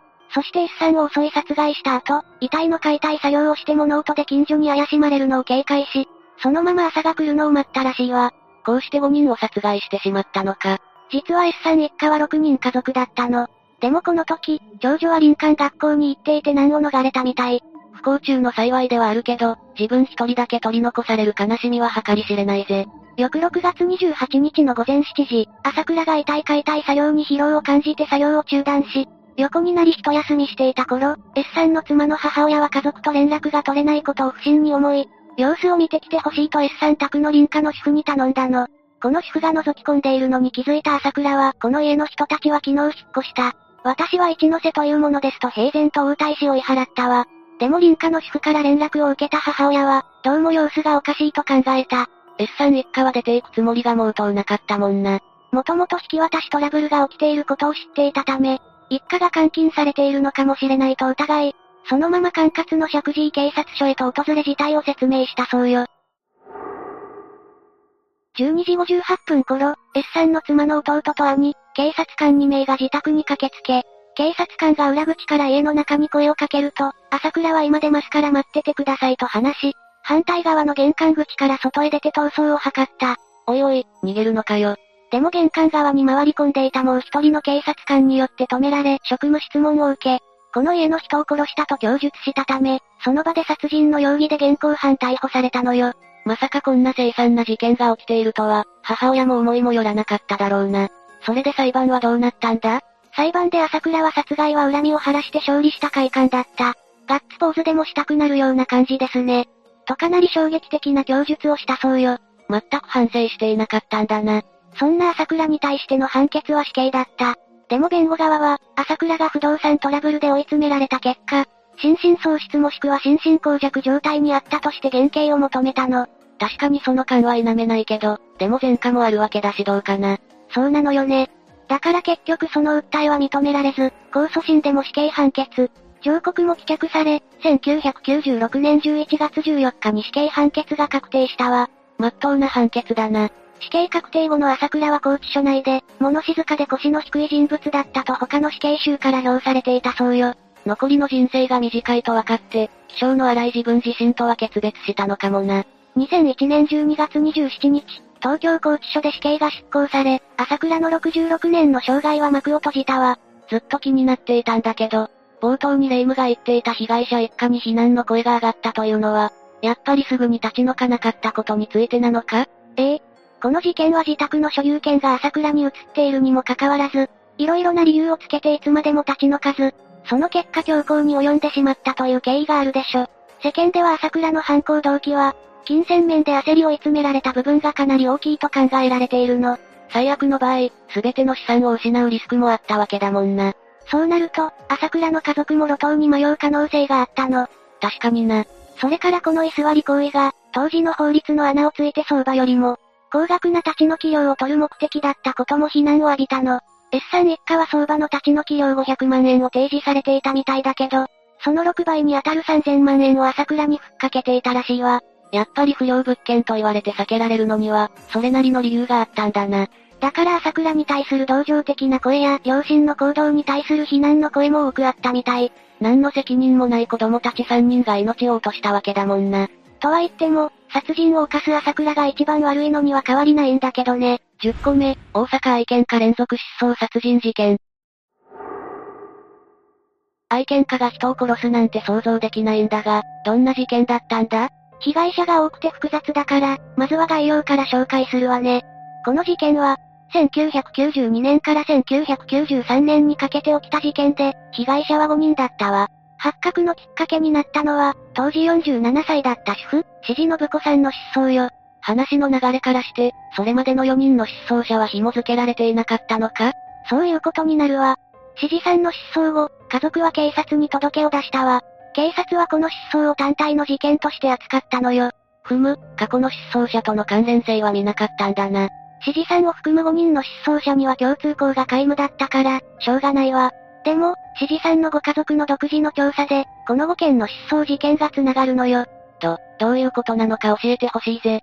ご家族の調査により、ある男の周辺で他にも行方不明者がいることが、判明するのよ。警察はその情報を受けて、その男を逮捕したわ。そいつが犯人だったのか？ええ、犯人は当時39歳の、上田義則という男だったわ。上田は約1年半の間に5人を殺害し、長野県塩尻市の土地に、遺棄していたのよ。その殺人には、必ず筋弛緩剤が使われていたわ。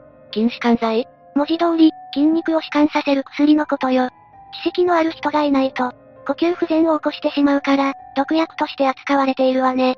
そんなものを人間に使って殺していたのか。こんな奴が愛犬家だなんて、信じられないぜ。上田に殺害された人たちも愛犬家で、上田は犬関連の、ビジネスの話を持ちかけて被害者を釣っていたのよ。上田ってどんな奴なんだ？それに、詳しい手口も気になるぜ。じゃあ次は、上田という男について話していくわね。上田の実家は酒屋で、経済的には裕福だったそうよ。予想がつくかもしれないけど、上田は小さい頃から犬が好きだったわ。大人になってからも変わらず、犬を飼っていたわね。一応は愛犬家だったんだな。犬を飼う以外にも、よく近所の獣医さんに遊びに行っていたわ。家庭も裕福そうだし、殺人犯によくある不遇な家庭環境とかはないのか？そういう情報はないわね。上田は高校卒業後、就職せずに家業を手伝っていたし、大きなトラブルはないわ。それに、友人と一緒に始めた会社の資金を、父親が支援しているのよ。子供の起業にお金を出してあげるなんて、優しい父親じゃないか。でもこの商売はうまくいかず、会社は約3000万円の負債を負って、倒産したわ。ちなみにこの時の借金も父親の援助で返しているわね。見事に父親に頼り切っているな。おとなしく家業を手伝うのが身のためだと思うぜ。でも、上田はこの後も会社を立ち上げるのよ。その度に失敗したり、友人にお金を盗まれたりしていたわ。その負債額は7000万円にも及んだわね。おいおい、そこまで膨れ上がったら父親も払いきれないんじゃないか？祖母の株を売却して返済はできたそうよ。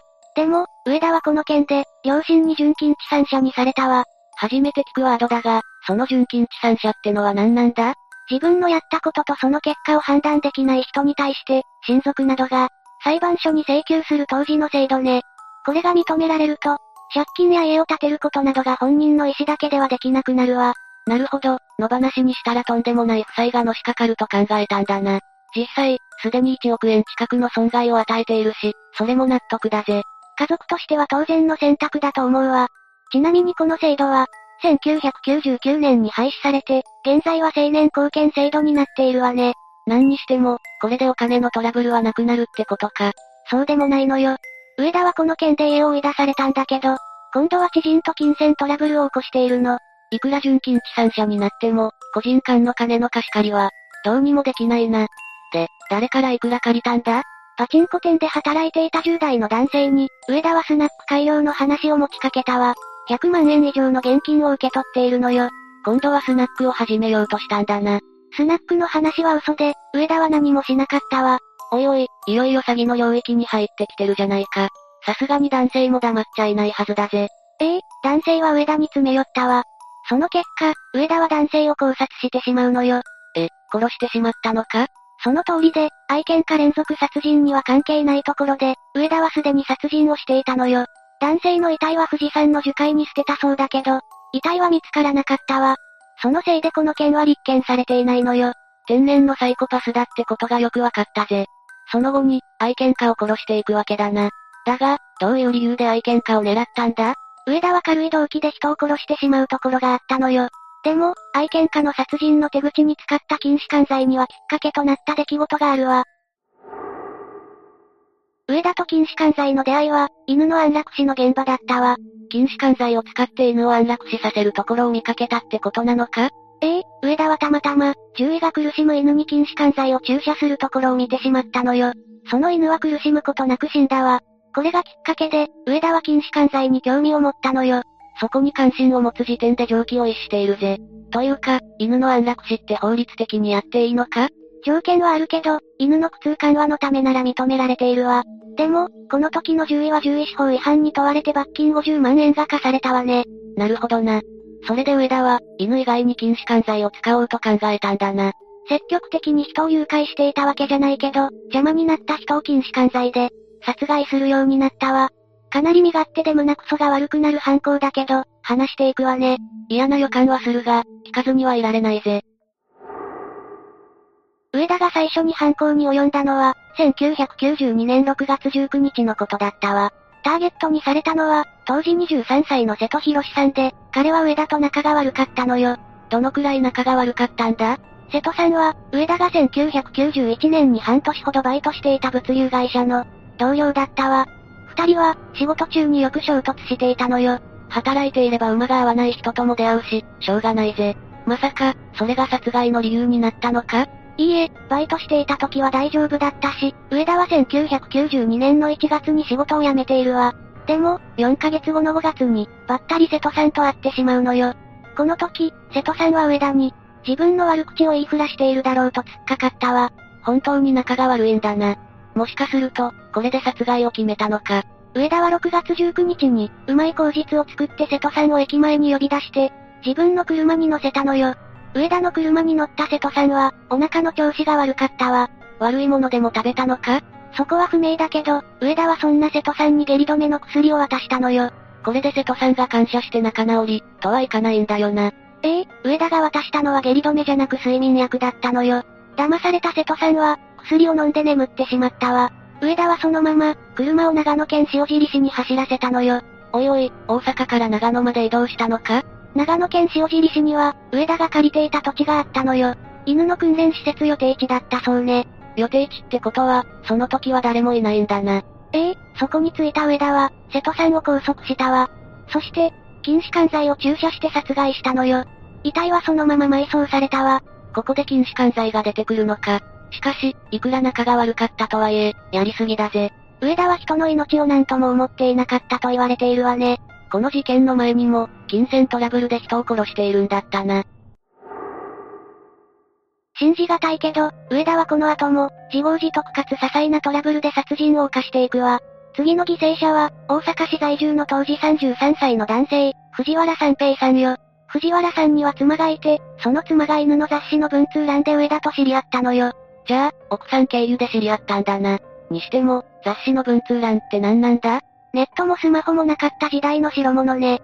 当時の雑誌には文通欄というのがあって、共通の趣味を持つ人と文通ができたのよ。なるほど、そんなものがあったなんて驚きだぜ。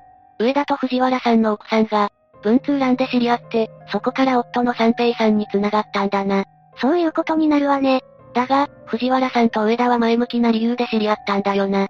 瀬戸さんの場合と違って、仲違いするとは思えないぜ。上田は藤原さんに対してペットショップの共同経営の話を、持ちかけていたのよ。藤原さんがペットショップを開業するから、上田が資金を援助するという約束だったわ。上田は裕福な実家から追い出されていたよな。そんなお金があるのか？上田にそんな資金はなかったわ。なんでそんな嘘をついたんだ？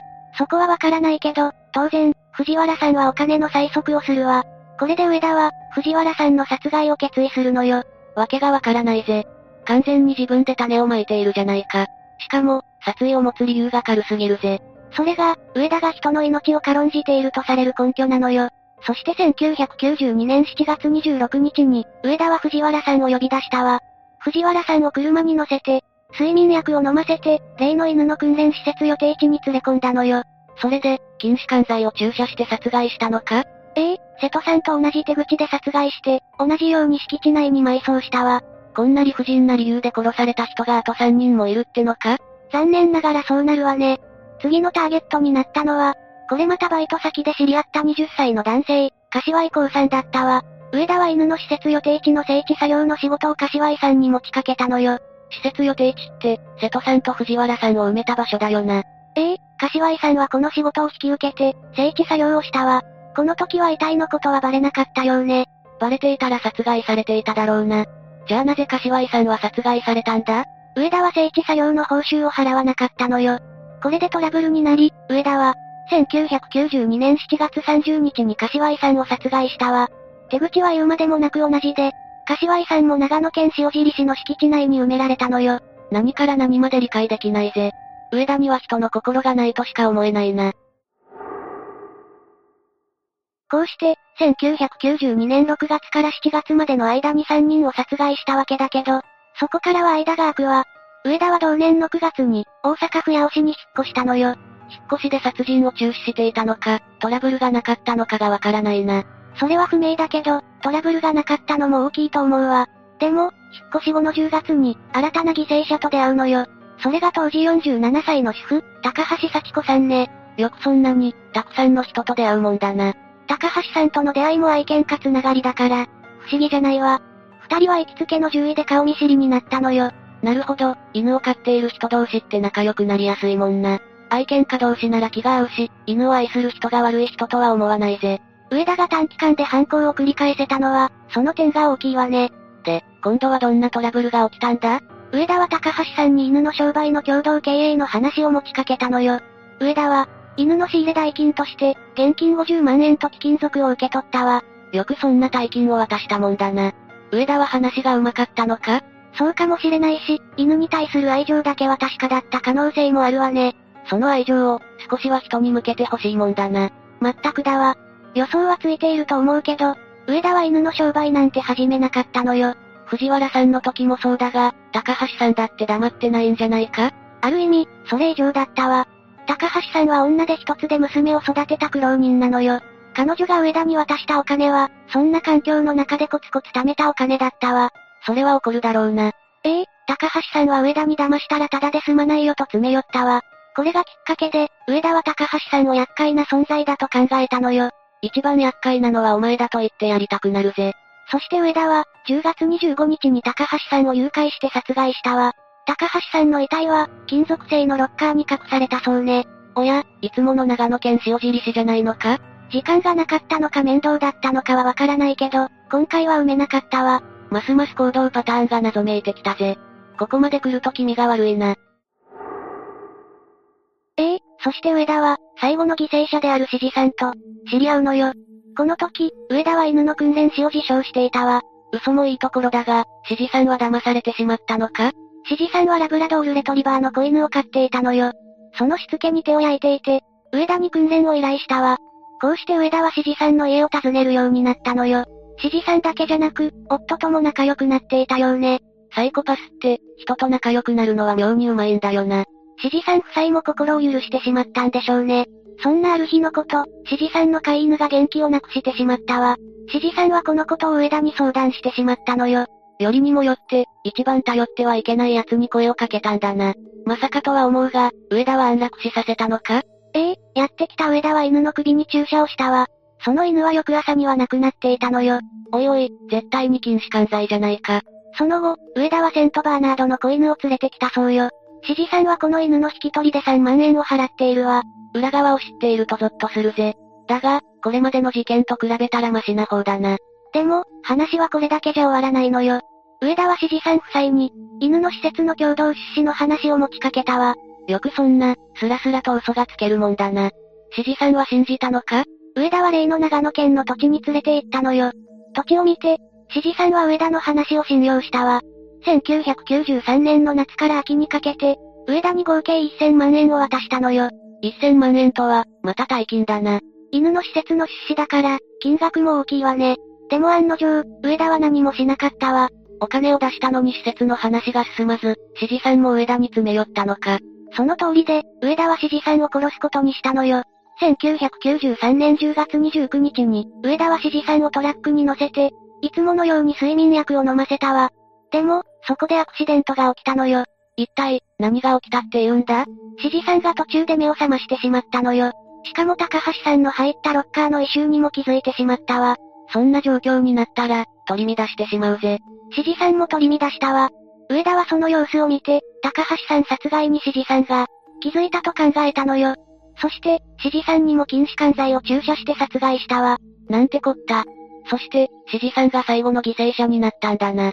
ええ最初に話した通り、指示さんの家族の調査で上田の存在が発覚したのよ。警察は最初、5人の失踪者を結びつけられていなかったわ。指示さんのご家族が動かなかったら、上田は殺人を続けていたと思うとゾッとするぜ。指示さんのご家族の情報提供で、警察の捜査は進んだわ。失踪していた人たちが、愛犬家であり、なおかつ上田と関係していることが判明したのよ。これで上田が容疑者として浮上したんだな。ええ1994年1月26日に、上田は殺人と死体遺棄の容疑で、逮捕されたわ。長野県塩尻市の土地では、犠牲者全員の遺体が発見されたのよ。高橋さんはロッカーに入ったままだったわ。5人、いや6人の犠牲者が出たのは残念でならないが、ひとまず逮捕されて安心したぜ。上田の罪は許されるものじゃないが、裁判は終わってるのか？上田の罪に対する裁判は、すでに終わっているわね。判決が気になるが、上田の態度も気になるぜ。上田は罪を認めていたのか？最初は自供していたわ。でも、法廷に立つと態度を一変させたのよ。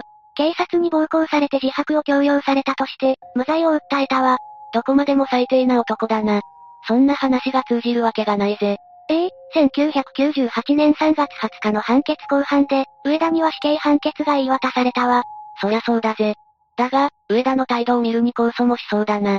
マリサの予想通り、上田は控訴したわ。控訴審では一審で却下された。精神鑑定も行われて、改めて責任能力があるとされたわね。おいおい、精神鑑定を要求して結局責任能力があったのか？さすがに見苦しいぜ。そして2001年3月15日に、大阪高裁が控訴を却下したわ。上告も却下され、2005年12月15日に上田の死刑判決が確定したのよ。身勝手な理由で5人の人間の命を奪ったんだから当然だぜ。裁判長も何の落ち度もない5人を身勝手な理由で殺害しており、冷酷非道な犯行。安易に殺人に及ぶ傾向が著しく、動機に借用の余地もない。結果は極めて重大で、死刑を是認せざるを得ないと、マリサと同じことを言っているわね。犠牲者はどうしたって帰ってこないが、上田がもう出てこないのがせめてもの救いだな。そうね。もし上田が野放しになっていたら、犠牲者は次々に増えていたと思うわ。今回の話はどうだった？無意識に、愛犬家と善人をイコールで結んでいたから衝撃だったぜ。愛犬家だとしても、サイコパスはサイコパスなんだな。犬が好きだとしても、命を大切にする人とは限らないのよ。世間もマリサと同じことを思っていたようで、この事件に衝撃を受けていたわ。動物が好きな人は良い人、という無意識の前提が覆されたからね。だが、さすがにこんな凶悪なのは上田だけじゃないのか？そうでもないのよ。この事件をきっかけに、他の愛犬家の連続失踪事件が発覚しているわ。なんだって？埼玉でも、同じような事件が起こっていたのよ。捜査は難航したけど、最終的に関根はじめという男が逮捕されたわ。関根は被害者の遺体を、骨が粉になるまで入念に処分していたのよ。その話を聞いて、動物好きイコールいい人の図式が完全に粉々になったぜ。人を信用するなとは言わないけど、一つのことだけを見て信用してしまうのは危ないわ。そうだな。もっとよく人を見ることにするぜ。というわけで今回は大阪愛犬家連続失踪殺人事件について紹介したわ。それでは、次回もゆっくりしていってね。